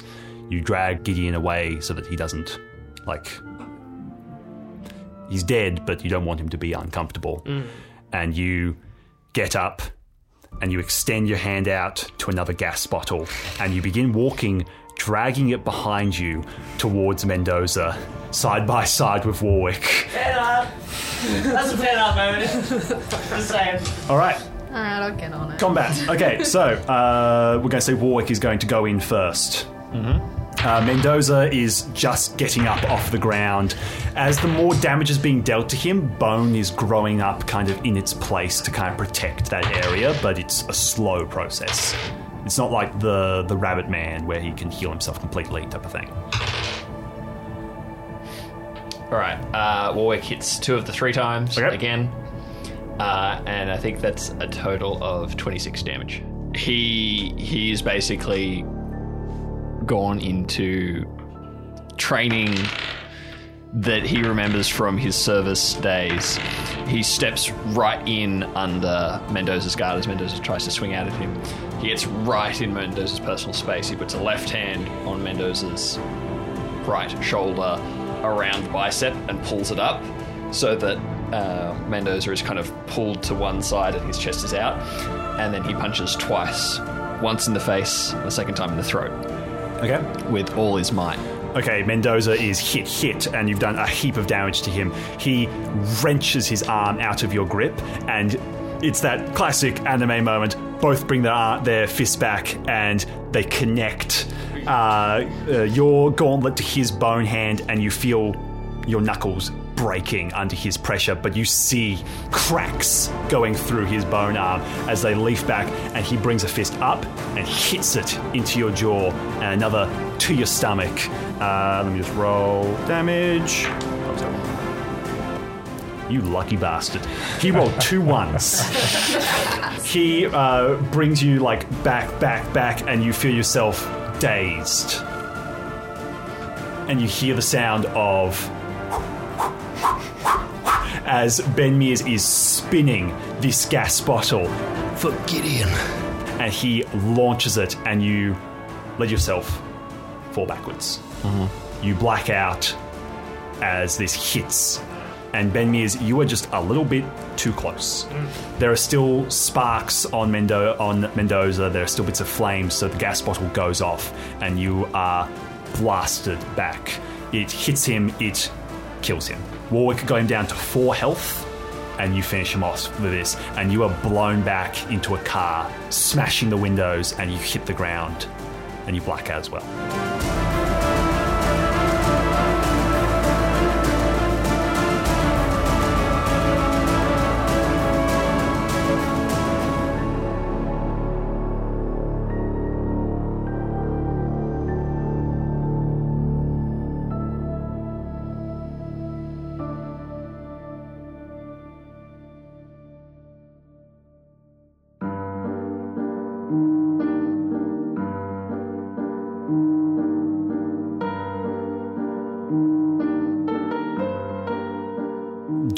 Comes, but it is not a bright dawn. The sky above is grey and dreary. Winter has taken the town fully now. The trees are bare and rattle against each other in the chilling winds like bones. Mercy's Creek sits silently in the morning. The remainder of the uh, Forerunners have escaped after the death of Mendoza. Their general, basically, they are orderless, and with the sun rising, they are weaker, and so they have dispersed. What are you going to do? Buddy has probably the person who did the least this, has at least had time to watch everything happen. Um, I think he's going to run outside to try and help uh, bring back uh, Warwick. Um, and try and, I don't know, maybe be like, okay, outside is probably not a good place for that man to be just lying there. Um, so I don't, kind of just general. Also, he thinks probably only person who can lift up Warwick. You need the help of a few other I think people. I think yeah. Talia would, Okay. would see that and help you as well. Yeah, you bring just- him away from the smouldering pile that is Mendoza. Yeah. Um, and then after that, you know, just going to every other person that seems passed out and trying to bring them all together Yeah. into a passed out pile. Yeah. Um, the the, couches. the Harlow brothers have uh, made some sort of realization and, and have headed deeper into the games room, and they have come out with Sheriff Whitaker.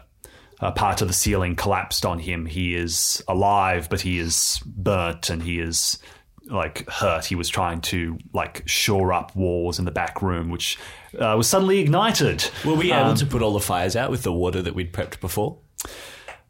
The water, so you basically the water that you prepped was in the bathroom areas, which are Yeah. tiled anyway. Mm. So, but the top floors are ignited. You can't get up there. Yeah. The so lodge, the just lodge is have lost. to get out. Mm. Yeah. Yeah, Oh, yeah, in that case, not bringing them inside then. yeah. No, we're bringing bring them couches outside. okay, we're bringing. Yeah. Chuck him on the couch, drag couch out there. Buddy grabs the couch, brings it to Warwick, and then just kind of. He drags the cast that Tully is on. Yeah. oh, right. So Jess is going to take off her jacket since you know she's severely bleeding from her shoulder, um, and she's just going to try and use it to stop the bleeding. But as she's leaving the building, she's going to pull out her Swiss Army knife, go up to a panel that she knows is the ashwood, shove it in behind, and rip it off, and then Yep. just grab that plank and walk out. Yep. So the mountain ash. Yep. Sure.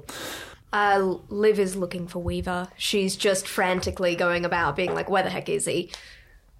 Uh, yep. So Weaver is sitting uh, on the front steps of the building as it's like burning behind him. She frantically He's just comes out of the it- hallway and she's like, Yeah. oh.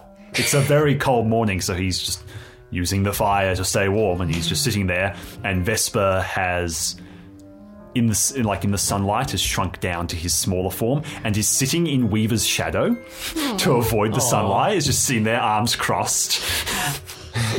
Don't like being in the sun. Oh boy, baby. Um, Liv is going to walk over and basically use herself as a body shield to give Vesper a little bit more shadow. And she's going to go sit down on like one of the lowest steps. Okay, he looks up at you and is like, well, "That's better." I don't like being out in the day. get He's like, he's like growling at Weaver. The umbrellas are all on fire with the rest of the place. Flaming umbrella, that'll be great. Okay, yep. Um, cool. Okay. uh, yeah, I think once Tully's moved, um, helped Buddy with with Warwick, he would like make sure Ben Mears is okay, and then just like try and find everyone else, bring them on. He's like, okay, we all here. Is everyone okay? Jess, your arm looks hurt. We need to make sure we get something on that. Is everyone else all right? You look over to the steps and you see Liv and Weaver, and he- you're like, eh, she's perfectly fine. Oh yeah, did you not get hit at no, all? she's got full health! Oh no. I mean, Jess is actually doing pretty good as We- well. but uh, Tully, you just noticed that Weaver is staring at you. Oh. Okay, so once he's asserted that everyone else is okay, he goes and walks over to Weaver. Weaver stands up and very Tuck esque grabs both sides of your head and rotates your head around, looking at it. Uh, and he holds both of your eyelids opened and like holds them open ah. and brings it in. Why are you, why are you looking at me like that? He lets go and like clips your ear. Go. Thank you, Weaver. And he sits back down. Tully, you and I are going to have a few where? words. Not now. Are we? But later. Okay. Wow, I didn't see that coming. As he walks away.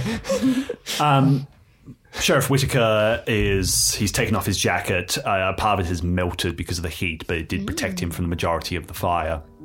He chucks down and he's looking at Ben and he's looking at Warwick and he's kind of the, the dead are laid out in a further off part of the car park, but he's looking at Ben and Warwick. And he turns to Emily and he turns to Derek, who's technically his boss. And he says, Well, these two aren't looking good.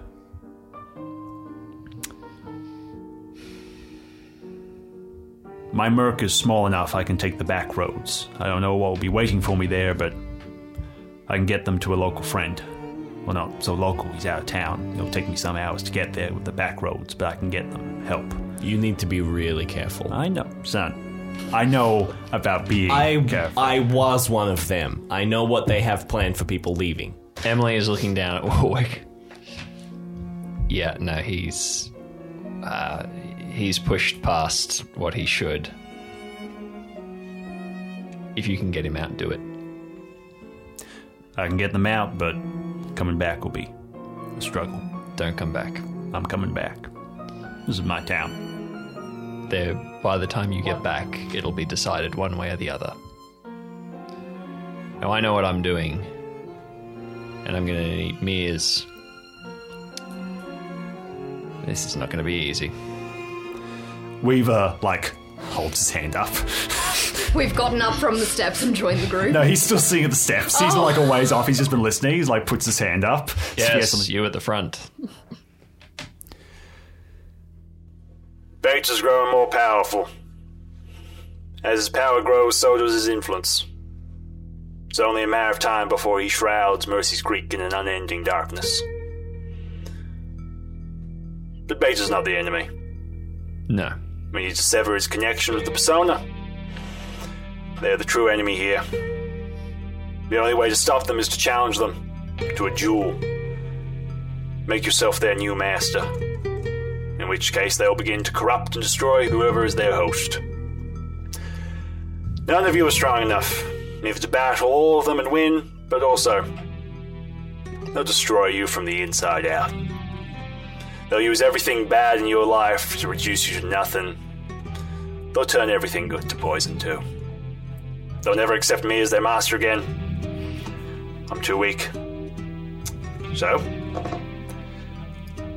It has to be you, Emily of Tyr. Emmeline's gonna um, kind of drop to her haunches in front of him where he's sitting on the steps, and she's gonna look him in the eye. I can do it. One on one, it's almost not fair, but I can do it. The problem is, it's not going to be one on one. All of Bates's bag of tricks will be coming out. I know. I'll hold them off, and you take the persona. And we can carve a path for these lot. If we can draw their number all to us, their path will be clear. Emmeline's gonna look around at the group of you. If I can take out the persona, we can take away anything that's protecting Bates. But once that's done, I'm gonna have my hands full. I'm gonna leave Bates to you. Okay? Liv gives a quick nod. If any of us come close to him, he'll prey on our fears. If he's so corrupted by the persona that he'll send what he sees as his children against us to try and kill us like this, he'll do anything within his power to manipulate our minds. But as you've proven with your friend Tully, you all possess a deep enough connection to be physical and mental anchors for each other. If you stand against him united, he won't stand a chance to manipulate you. But know this his bag of tricks run deep. We haven't even come across his most powerful ally yet. What we've encountered are the Forerunners, children to the Forefathers. These ones he's kept his influence minor on, so as to keep up appearances of the town running smoothly. He'll have a store of his true creatures waiting. Somewhere dark, somewhere quiet. An abandoned old building, a factory, or even the very sewers. We call them the fortified. They have been feasting on the flesh of uncorrupted humans, becoming less than human, more than Forerunner. That big man, Mendoza, he just recently taken the flesh of a citizen. Look how strong it made him. So beware the fortified. He like grabs the part of the uh, step to the side of him and sways a little bit, but stays up. Uh, Buddy's just gonna take a moment to process that and go, um, uh, so do you have knives for the rest of us then to help out? Um, Liv just slowly brings the knife around and hides it behind her back. There's nothing special about the knife. It's just a knife. Tully looks at Liv. So It's just a symbol. how are we meant to kill, like, stop these things? We don't. We get to Bates and we sort out Bates. Tuck is stretching the elastic on the slingshot. That's all we have to do, right? You'll take care of the rest. We get to Bates. And when we get to Bates, I think I can get us our town back. Tuck, as you're saying this, your eye kind of glazes over to Ben Menias and then glazes further on to, Fe- uh, to Gideon. And you draw the connection that Fabian is still in the King's general practice. Hold on. Is it Fabian's there, Gideon's dead. Fa- yeah. The Fabian is still in King's general practice, and having any form of backup right now could be really good. And you also remember the thing you saw last night the people with torches mm-hmm. at the church. I think we've got a couple of pit stops to make, though. Okay. Lead the way. We're with you. Derek puts his gun in his holster and he looks up and kind of addresses the crowd. Not us. We have our own pit stop to make. He looks at Jess. We have to go home. I don't know what state Mum and Dad are in, but I'm not going to have them being used against us. And if they need to be put down, then that's Harlow business. And they'll be dealt with in the family. All right.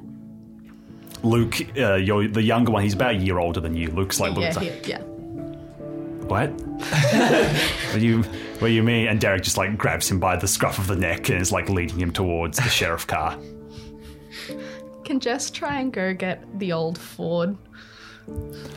Uh, I don't know if that has been used. Let me as roll to see if that was used in the, the car pileup, which is now. I think we can. That's used a all nat of one. them. It definitely was. Okay, yeah, okay. It's uh, it's on fire. Nice. nice. Cool. Uh, She pulls out the keys, goes to like Presses the click. click click thing. Oh wait, no, central locking is not a thing in. Oh no, it would be a thing No, but in it's an old. 1993. Yeah, but it's an old, F one. truck. Yeah, Did like a John 70s Campbell outfit it with a little new system of like central locking. It goes bloop, bloop, and then explodes. Yeah. Throw the keys into the fire. yeah. All right. Um, yeah. Puts her gun in her back pocket. That's totally gun safety. Cool. Uh, Tuck, you help Sheriff Whitaker load uh, Ben Mears and Warwick into the back of the, the Thirsty Merc. It is a tight squeeze to get the two of them in the back. Uh, Sheriff Whitaker literally just grabs handfuls and handfuls of these boxes and just chucks them over his shoulder. You hear the smashing of glass, the breaking of trophies, files going all over the place as he's just chucking them out. Yeah. Yeah. Uh, so Tully walks over to Weaver. So the what did you call them? The f- the fortified. I didn't. When did that start? Early. As early as he could have made it. Before the car park, before the persona. I wouldn't say so. I don't think Bates has an understanding of any of this. The fortified were a very rare occurrence. They happened when.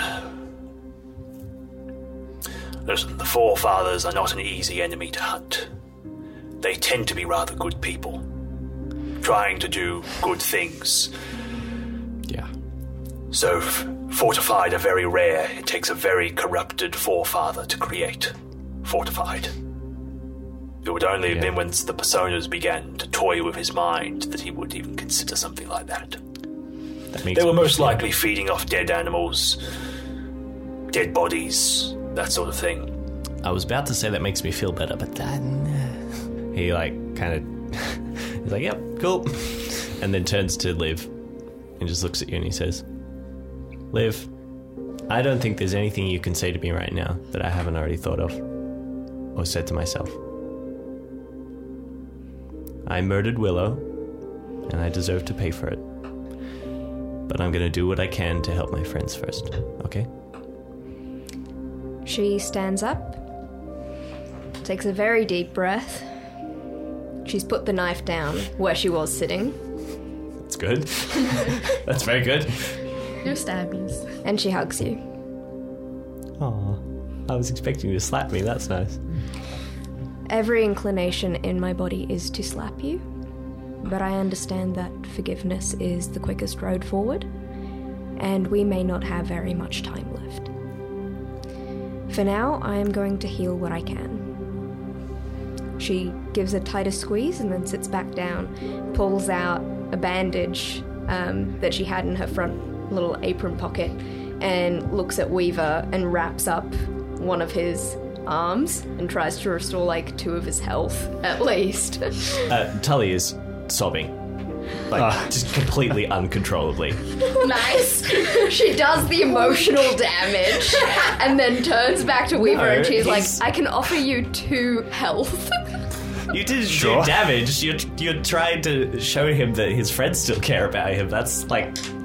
Yeah. yeah. Yeah. It's emotional healing. Because he's given up on himself.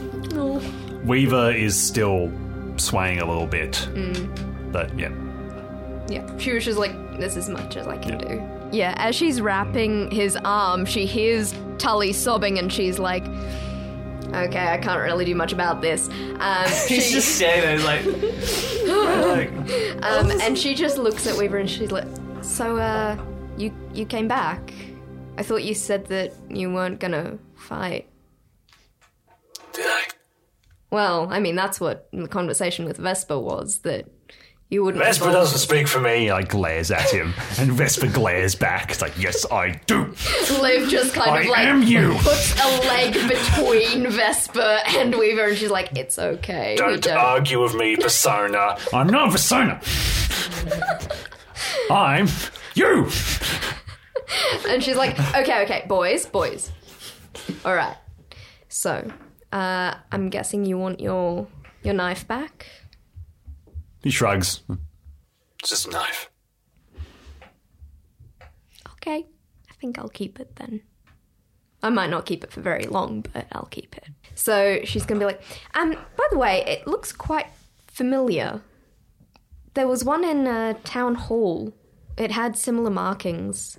Well, they're supposed to have the same markings. They, uh, it's a knife we all have to make at the start of our training to show that we are mentally mature enough to undertake the training, to be able to carve the symbols correctly and readably.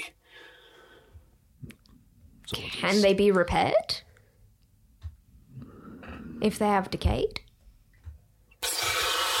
Depends how bad the rust is. If it's Oh, this one's pretty bad. if it's eaten away too much, then eh, just make a new one. Make an. Okay, look, if I survive this, can you. Can, can you teach me? Can you show me, please? Like squints at you. You want to learn that? Yes. I'm a nerd. Right.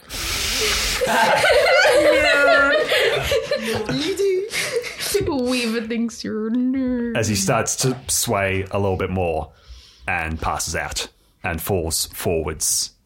She tries to catch him and she's like, whoa! Yep. Uh, Vesper stands up and like gets over your leg and is like, yeah, he's still kind of. He like gestures his his own jaw. So, yeah, he's he's just tired. He'll be right. He's just sleeping. He's just sleeping. He's just having a little. to the pile of unconscious he's having a little nap. He'll be. He'll be. He's like pats him. He'll be up in time. He'll be going in quick time power for, for Liv combat. gently places him down on the step just so that he can lay down. She gets back up and looks up at Tully by like quite a distance because he's just a been lot standing taller. there abandoned? He's just been standing there abandoned. She's like, Tully, I realize that you yourself have lost hope in how you fit in with this group, and that happened a long time ago. A lot of us have gone through that. I'm going to ask you to help me. That is all I can ask for, and for now, that's how you fit. That's all I have left to give you anyway. That's okay. That's the building block. That's where we start. First off, we need to try and get Weaver up and away from the house. Oh yeah, that's probably Vesper is now sitting That's a on lot- Weaver. that's a lot as of I, flames. I go. He'll be right. There's, the, there's like suddenly like a piece of wood next to him that the flame is slowly getting closer. Yeah, and, like, and Vesper starts like blowing up. He'll be right. He got him. Yeah, Tully's gonna help Touch you the move sun, it's Weaver. fine. Yeah. I think at this point, Buddy just comes over and he goes up to Vesper. Yeah, you do. Yeah, you look ah, big, strong ghost, man. goes for a fist bump. Yeah, Completely goes Oh, through no, no, no, him. no, no. Gotta go high five. Easy. That's very insulting, buddy. yeah, yeah. Don't talk down to me. I'm not, what? No, I'm complimenting you. Look, you're doing so well. Don't. You're doing, You I'm are proud of you. Digging yourself a bigger hole. But he's not trying to be condescending at at all. He genuinely I means know, all it's of great. this. Oh, mm-hmm. All right, uh, let's eh. let's. m- He, he looks at. yeah, mm-hmm. let's move him before he catches on fire. We'll move him to somewhere where it's shady. He disappears. Your sassy ghost friend is. One sec, one sec. It's kind of cute. Sassy. Oh, okay. So I rolled to see if I, I got a nat 12 for finding something for shade. So I want to say it's like one of those beach umbrellas. He's seen shade before. Like, like the, During the- one of the explosions, like a Just beach rolling umbrella around. just came out of the shed. yeah, Yeah. okay. yeah. You uh, you Someone lay. was using it as like a javelin. you lay uh, Weaver down in a path shade near some trees, and you have to walk past the the line of bodies to get there. And as you walk past, you see Orlando, Florida. You see uh, Gideon. You see uh, John Campbell. You see Frank Hill. No, uh, yeah. So the dog is uh, still sitting with Orlando. You see them all laid out in front of you. Buddy, I think you should take the dog. Yeah, I was thinking that too. Yeah. I'm definitely, I'm gonna go up to the dog and you need to start feeding it chilies, though. shut up, Tully. Yeah, okay. Ah, I'm a cook. Good old times. I don't want to talk about. it. Uh, yeah, I like to go up to the dog and just kind of offer a a, sim- a sympathetic like pat on it on it on its shoulder. Doesn't really move. Yeah, and ask, um, "Hey, um, I think I, I overheard that your name was Jacob. Uh, if you want to stay here, that's all right. But uh, would you like to come with us to help end this, J- Jacob?" The dog looks up at you, and its ears are still down and back. Looks up at you for a second, and then looks back down. And it gets up and starts to walk with you, but it doesn't look up. It's just looking at the ground, mostly as it goes. Come on, boy. Come on. All right, so the Harlows load up. Jess is fighting for shotgun. Yep. Your brother Mark is just, Jess, you're the youngest. That's not how it works. I'm waiting. I got shotgun. Oh, for you. She like whacks with the piece of wood she's holding. Stop it. he, he gets it. he gets it on the in the back. Um, okay. She's gonna carve into the wood while sitting in the sh- front. By the way, Okay, you guys uh, pull off with the plan to meet up at King's General Practice after this lot go to the uh, Church. church first because they want to try and stay out of town for as long as possible until the day the sun's like fully up. Uh, so you guys get into the rental that has a shattered side uh, and glass stains all on the front from its first crash. Uh, you guys, You know, I'm going to write this company a great review. That car has sta- stood up so much.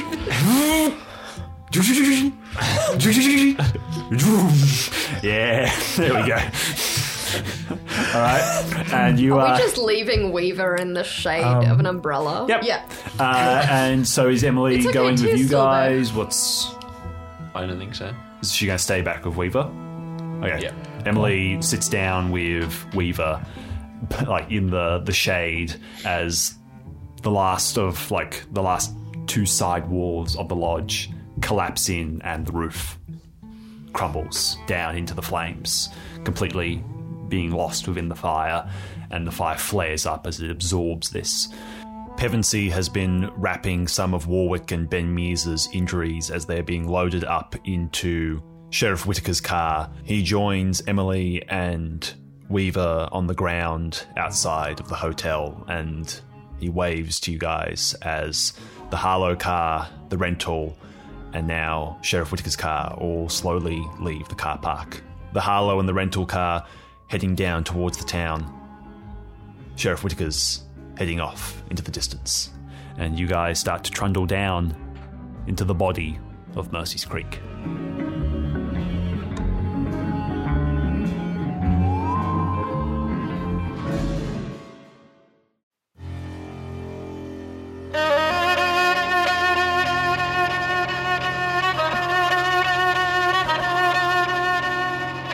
The sheriff issued truck rolls up the suburban streets of West Mercy. Jess, the world outside feels so unreal. You can see the hustle and bustle of life. People taking out their bins, an older man washing his car. But an ever looming presence of danger emanates from them. A cold, unfeeling, inhuman nature. A savagery just beneath the skin. Don't make eye contact. Don't draw attention to yourselves, says Derek from the front seat. He is looking beaten and bruised. The adrenaline has made it easier for him to walk, but he is heavily bruised around the side of the head and looks like his like right cheekbone might be cracked or broken or something. Uh, he is disheveled, but he is looking calm for the most part. Mark yawns from the back seat. Mark is the second oldest Harlow, two years younger than Derek, eight years older than you, Jess. Mark is broader than Derek, but a few inches shorter. He is much stockier and more built like your father, with a very square head. I'd say you're full of it if it wasn't for this morning. Mark rubs the back of his neck. Large scratches run down from the back of his head down along his neck. Don't be a little bitch, it's nothing. James pulls up his sleeve and shows a series of bite marks that run up it. They are deep and still bleeding. He points at one. He had braces. Hurt like hell. James is three years older than you, Jess. He is slightly taller than Derek, lanky as hell, thin and spindly, with a head of sandy blonde hair. Guys, how about some quiet? Derek, what exactly is the plan here? I'm willing to commit to whatever we're planning to do here. We're already deep in with all this, but. Are we planning to kill Mum and Dad here? Luke speaks up now. Only a year older than you, he is the shortest and smallest of the boys, but still slightly taller than you. What do you mean deep in? James turns to look at his brother. Self defense and all that. James, you absolute tool. There's no walking away from this. A crowd of people don't get massacred and everyone gets to walk away.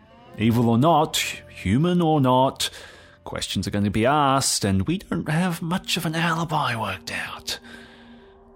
We're all going down for this. So, in my mind, what's a little more? But I want to know exactly what you're planning here, Derek. Derek tightens his grip on the steering wheel. I won't pretend like I know what's going on here. I don't fully believe what's going on. It feels like a nightmare, but one way or another, I want to see them again. I don't know what I'm going to do. But if they act against us, if it comes to choosing between us and them, I'll choose us. No man is going to use my parents like his puppets, and if that means I need to cut their strings to stop them dancing, then I will. Mark leans back in his chair and thinks for a second. I agree. They're our parents, they're our family. This choice is ours to make. If they aren't in their right mind, if they're dangerous, then I'd rather be us who deal with them than those other people at the lodge. You, what are you talking about? Why do we need to kill them? They're our parents, for God's sake. Jess, back me up here. Can't we just rehabilitate them like those mental mental institutes or something? You saw them the other night. They were literally being Bates's bodyguards. James Look. like tur- like gestures at you as like this isn't back up, Jess. and you remember this quite well because uh, Luke and Mark and Derek would just about always be on the same side, and then um, then James would often come to you for a little bit of backup on whatever side he was pushing. And Jess would never give it to him. because you're the youngest, he thinks he can influence you, but he is yet to be able to. It's like, yo, J names. Come on, J names together. Never.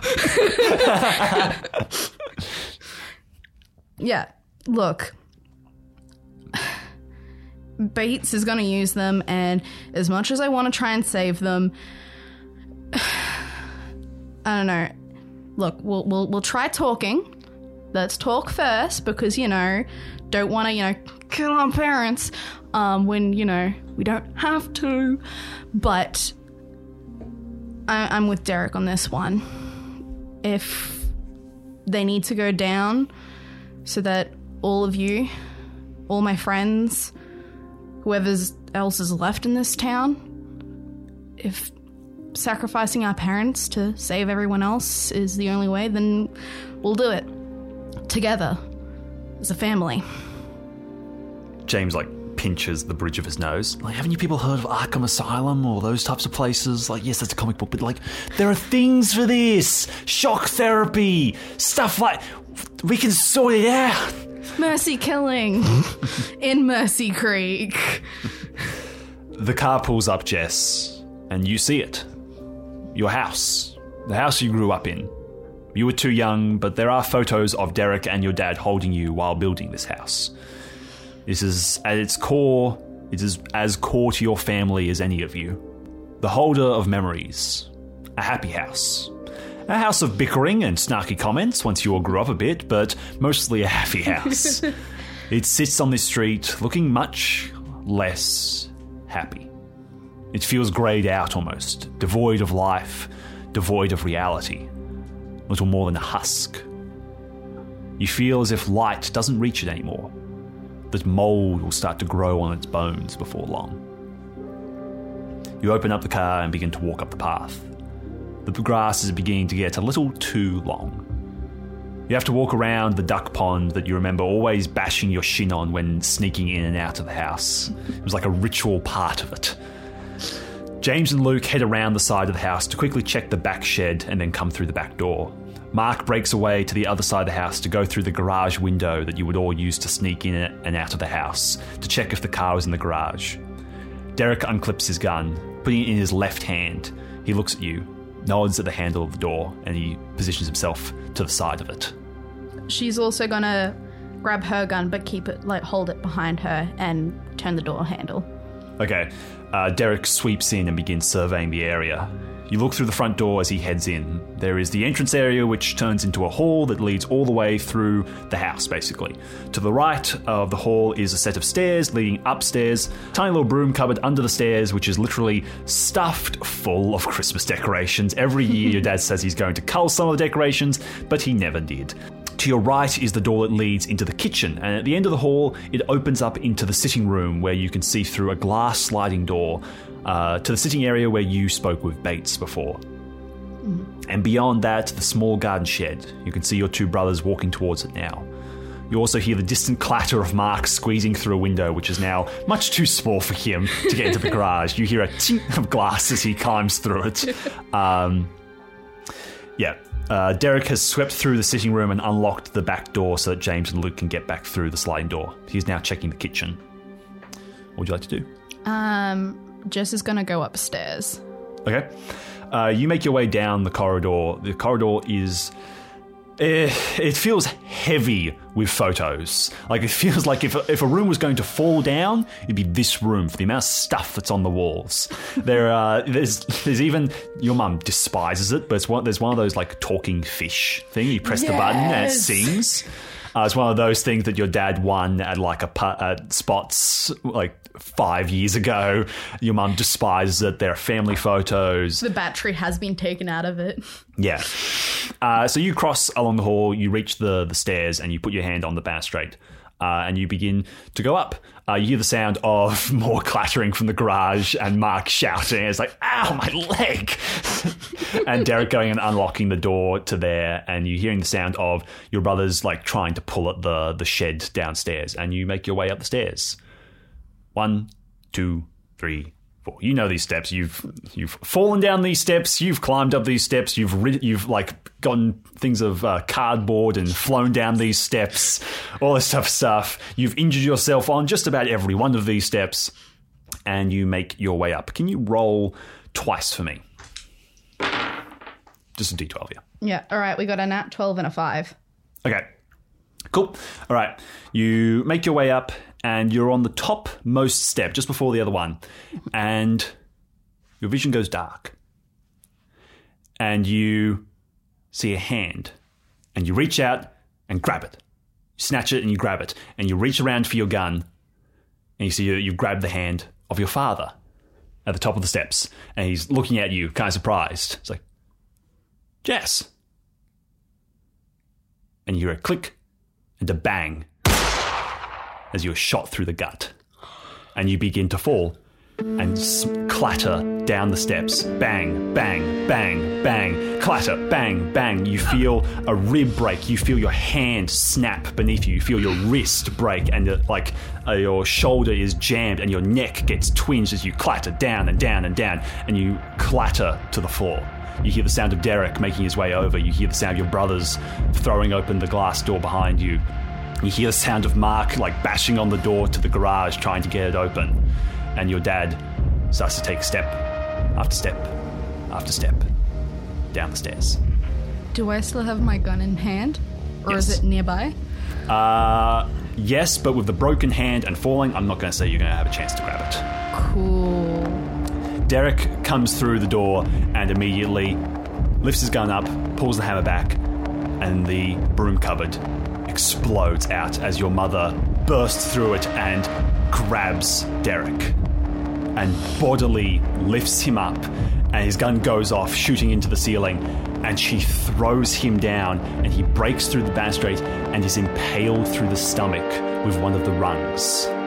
He coughs up blood, it snaps off, and he falls onto the ground as the door from the kitchen to the garage is bashed open by um, Mark and your mother, just like in a flash, almost disappearing into smoke heads into the kitchen and she starts to tear through parts of the kitchen, grabbing up things. Your brother is looking at her, he's reaching for his gun as she is pulling up knives, different cutting knives, and throwing them one after the other and stab, stab, stab, stab. One in the neck, one in the chest, one through the hand, one in the eye. And Mark falls over dead on the floor. Your brothers are coming up behind you now, and your father is descending down the stairs, one after the other, after the other. What are you guys going to do? Cry. um. Oh shoot. she is going to just grab her Swiss knife because she realized she cannot hold a gun at this stage, and is prob- she's going to attempt to stand up, but is probably going to just end up on her hands and knees, Yep. shakingly just holding her knife pointing towards her father. Okay. Uh, your brothers are coming up the, the back now. Uh, Luke is shocked. He has seen Derek bleeding out on the floor. He's just seen what's happened to the kitchen and he's making his way through the door. And your mother is on top of him already. She grabs him by the head. She grabs the sliding door, pushes him back, and smashes it shut and crushes his head. Uh, James is spinning around. He is the most immature of all of you. He is he is not the youngest, but he's always felt like the youngest. And he grabs you around the stomach and pushes you further along the hall, trying to get you towards the door as he's going for his gun. And his father walks past him and gently pushes him back. And there's a sing as your mother comes up behind him and slashes his throat and then proceeds to start to bite at his neck. Your father walks alongside you and past you and he grabs you by your leg and starts to drag you out of the room. And he starts to sing. Love, of love, of love, how happy are we? and you feel yourself being dragged out of the house. Derek spluttering and coughing as he's sliding down. Your mother and uh, James tussling a little bit as James's strength is just completely failing as she is climbing on top of him. Your father drags you out to the front, and you're seeing suburbia. You're seeing people mowing. They are they're wearing extra layers. They're trying to avoid the sun, but they're just mowing. They're going about their lives, and they are paying no mind to you. Your father drags you over towards the duck pond and he grabs you by the back of the head. He grabs your hands as well, the knife sinking into his palm as he does it, and he reaches down and pulls it out and flicks it away. And he grabs you by the back of the head and jams your head into the duck pond. You begin to drown. You start to try and fight him. Uh, roll for me. Uh, disadvantage. Okay. Well, yeah, five and a six, so five. Okay. I'm not did well. Yeah. Uh, you're pushing back, you're hitting him in the chest. Uh, bubbles are just coming up. You're like, it feels like the world is spinning, reality is turning over on itself. You can't comprehend exactly what just happened in such a quick amount of time, in just moments, in just seconds. Like this trap was laid for you, and you walked into it just instantaneously. Like how, like how can everything change so quickly? And your head's coming up a little bit, and you're hearing your father still singing that song. Laugh, kookaburra laugh, as he is jamming your head like down and down, and you are snatching small little glimpses up at him as tears are pouring down his face. His eyes are lifeless, and you make the connection. You finally see it. Their eyes. You see in his eyes a pond, but you don't see yourself reflected in it. You're not in his eyes, yet he is still crying as he is singing.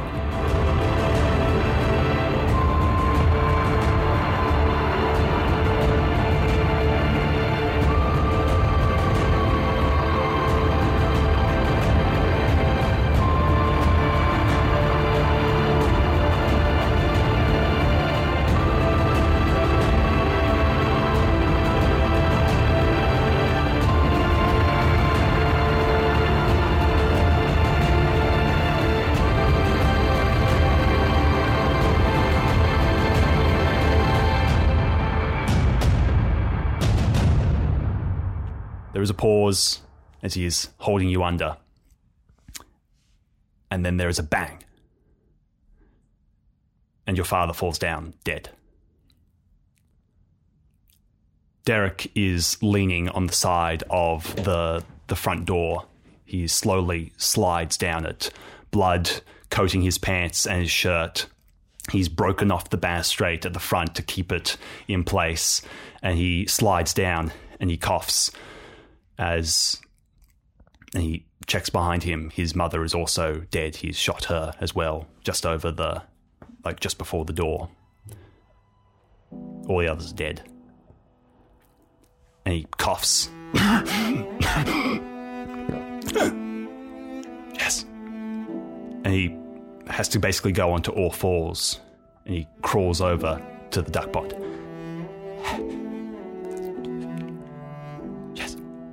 And he pulls your dead body out of the pond. And he lets it, and he like pulls it out, and your head lands against his chest, and he shakes you a little bit. Just wake up. Yes.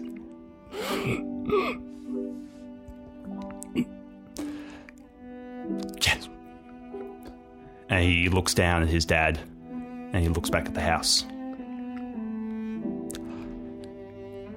I'm sorry. Was- Just trying to do my job. And he looks down at you. and He shakes you again.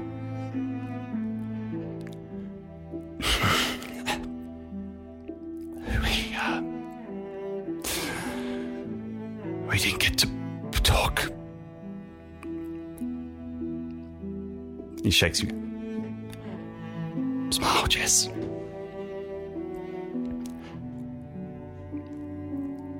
Yeah.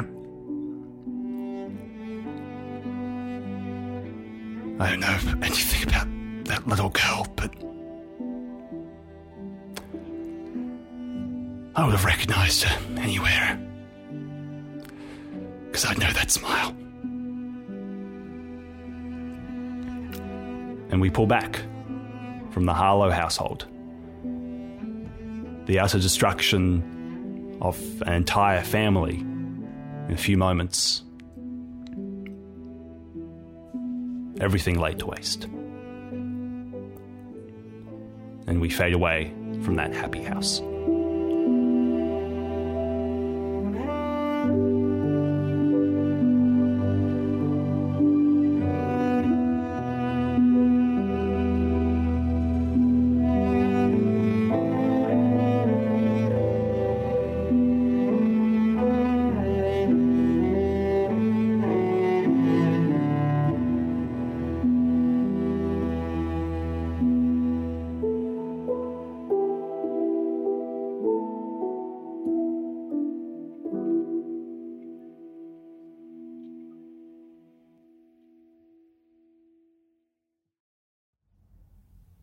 Weaver's eyes flash open and he begins to climb up.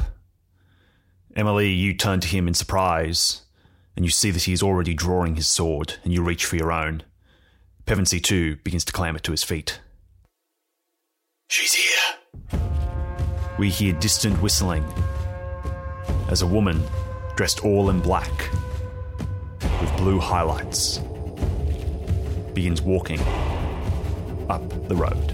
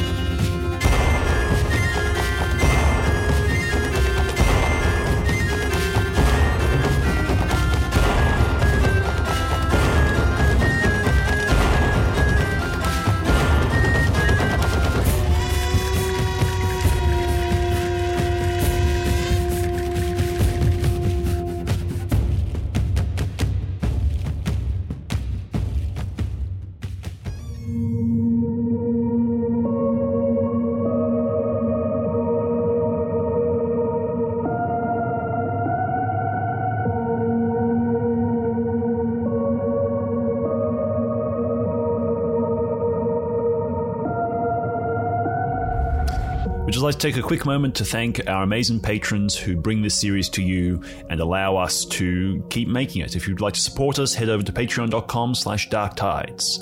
I'd like to thank Amanda, Erin, Jacinda, Emma, Evelyn, Adorable Nico, Faye, Sarah, Kevin, Zach, Lee, Stormkey, Jake, Stephanie, Kira, Colin, Stefan, Nathaniel, Undercommon Arts, Number 27, Snacky Boy, Flower, Addy, Julita, Dazwood, Red Panda, Lexi, David, Macau, Glennis, Jackson, Spixie Cafe, and Angela.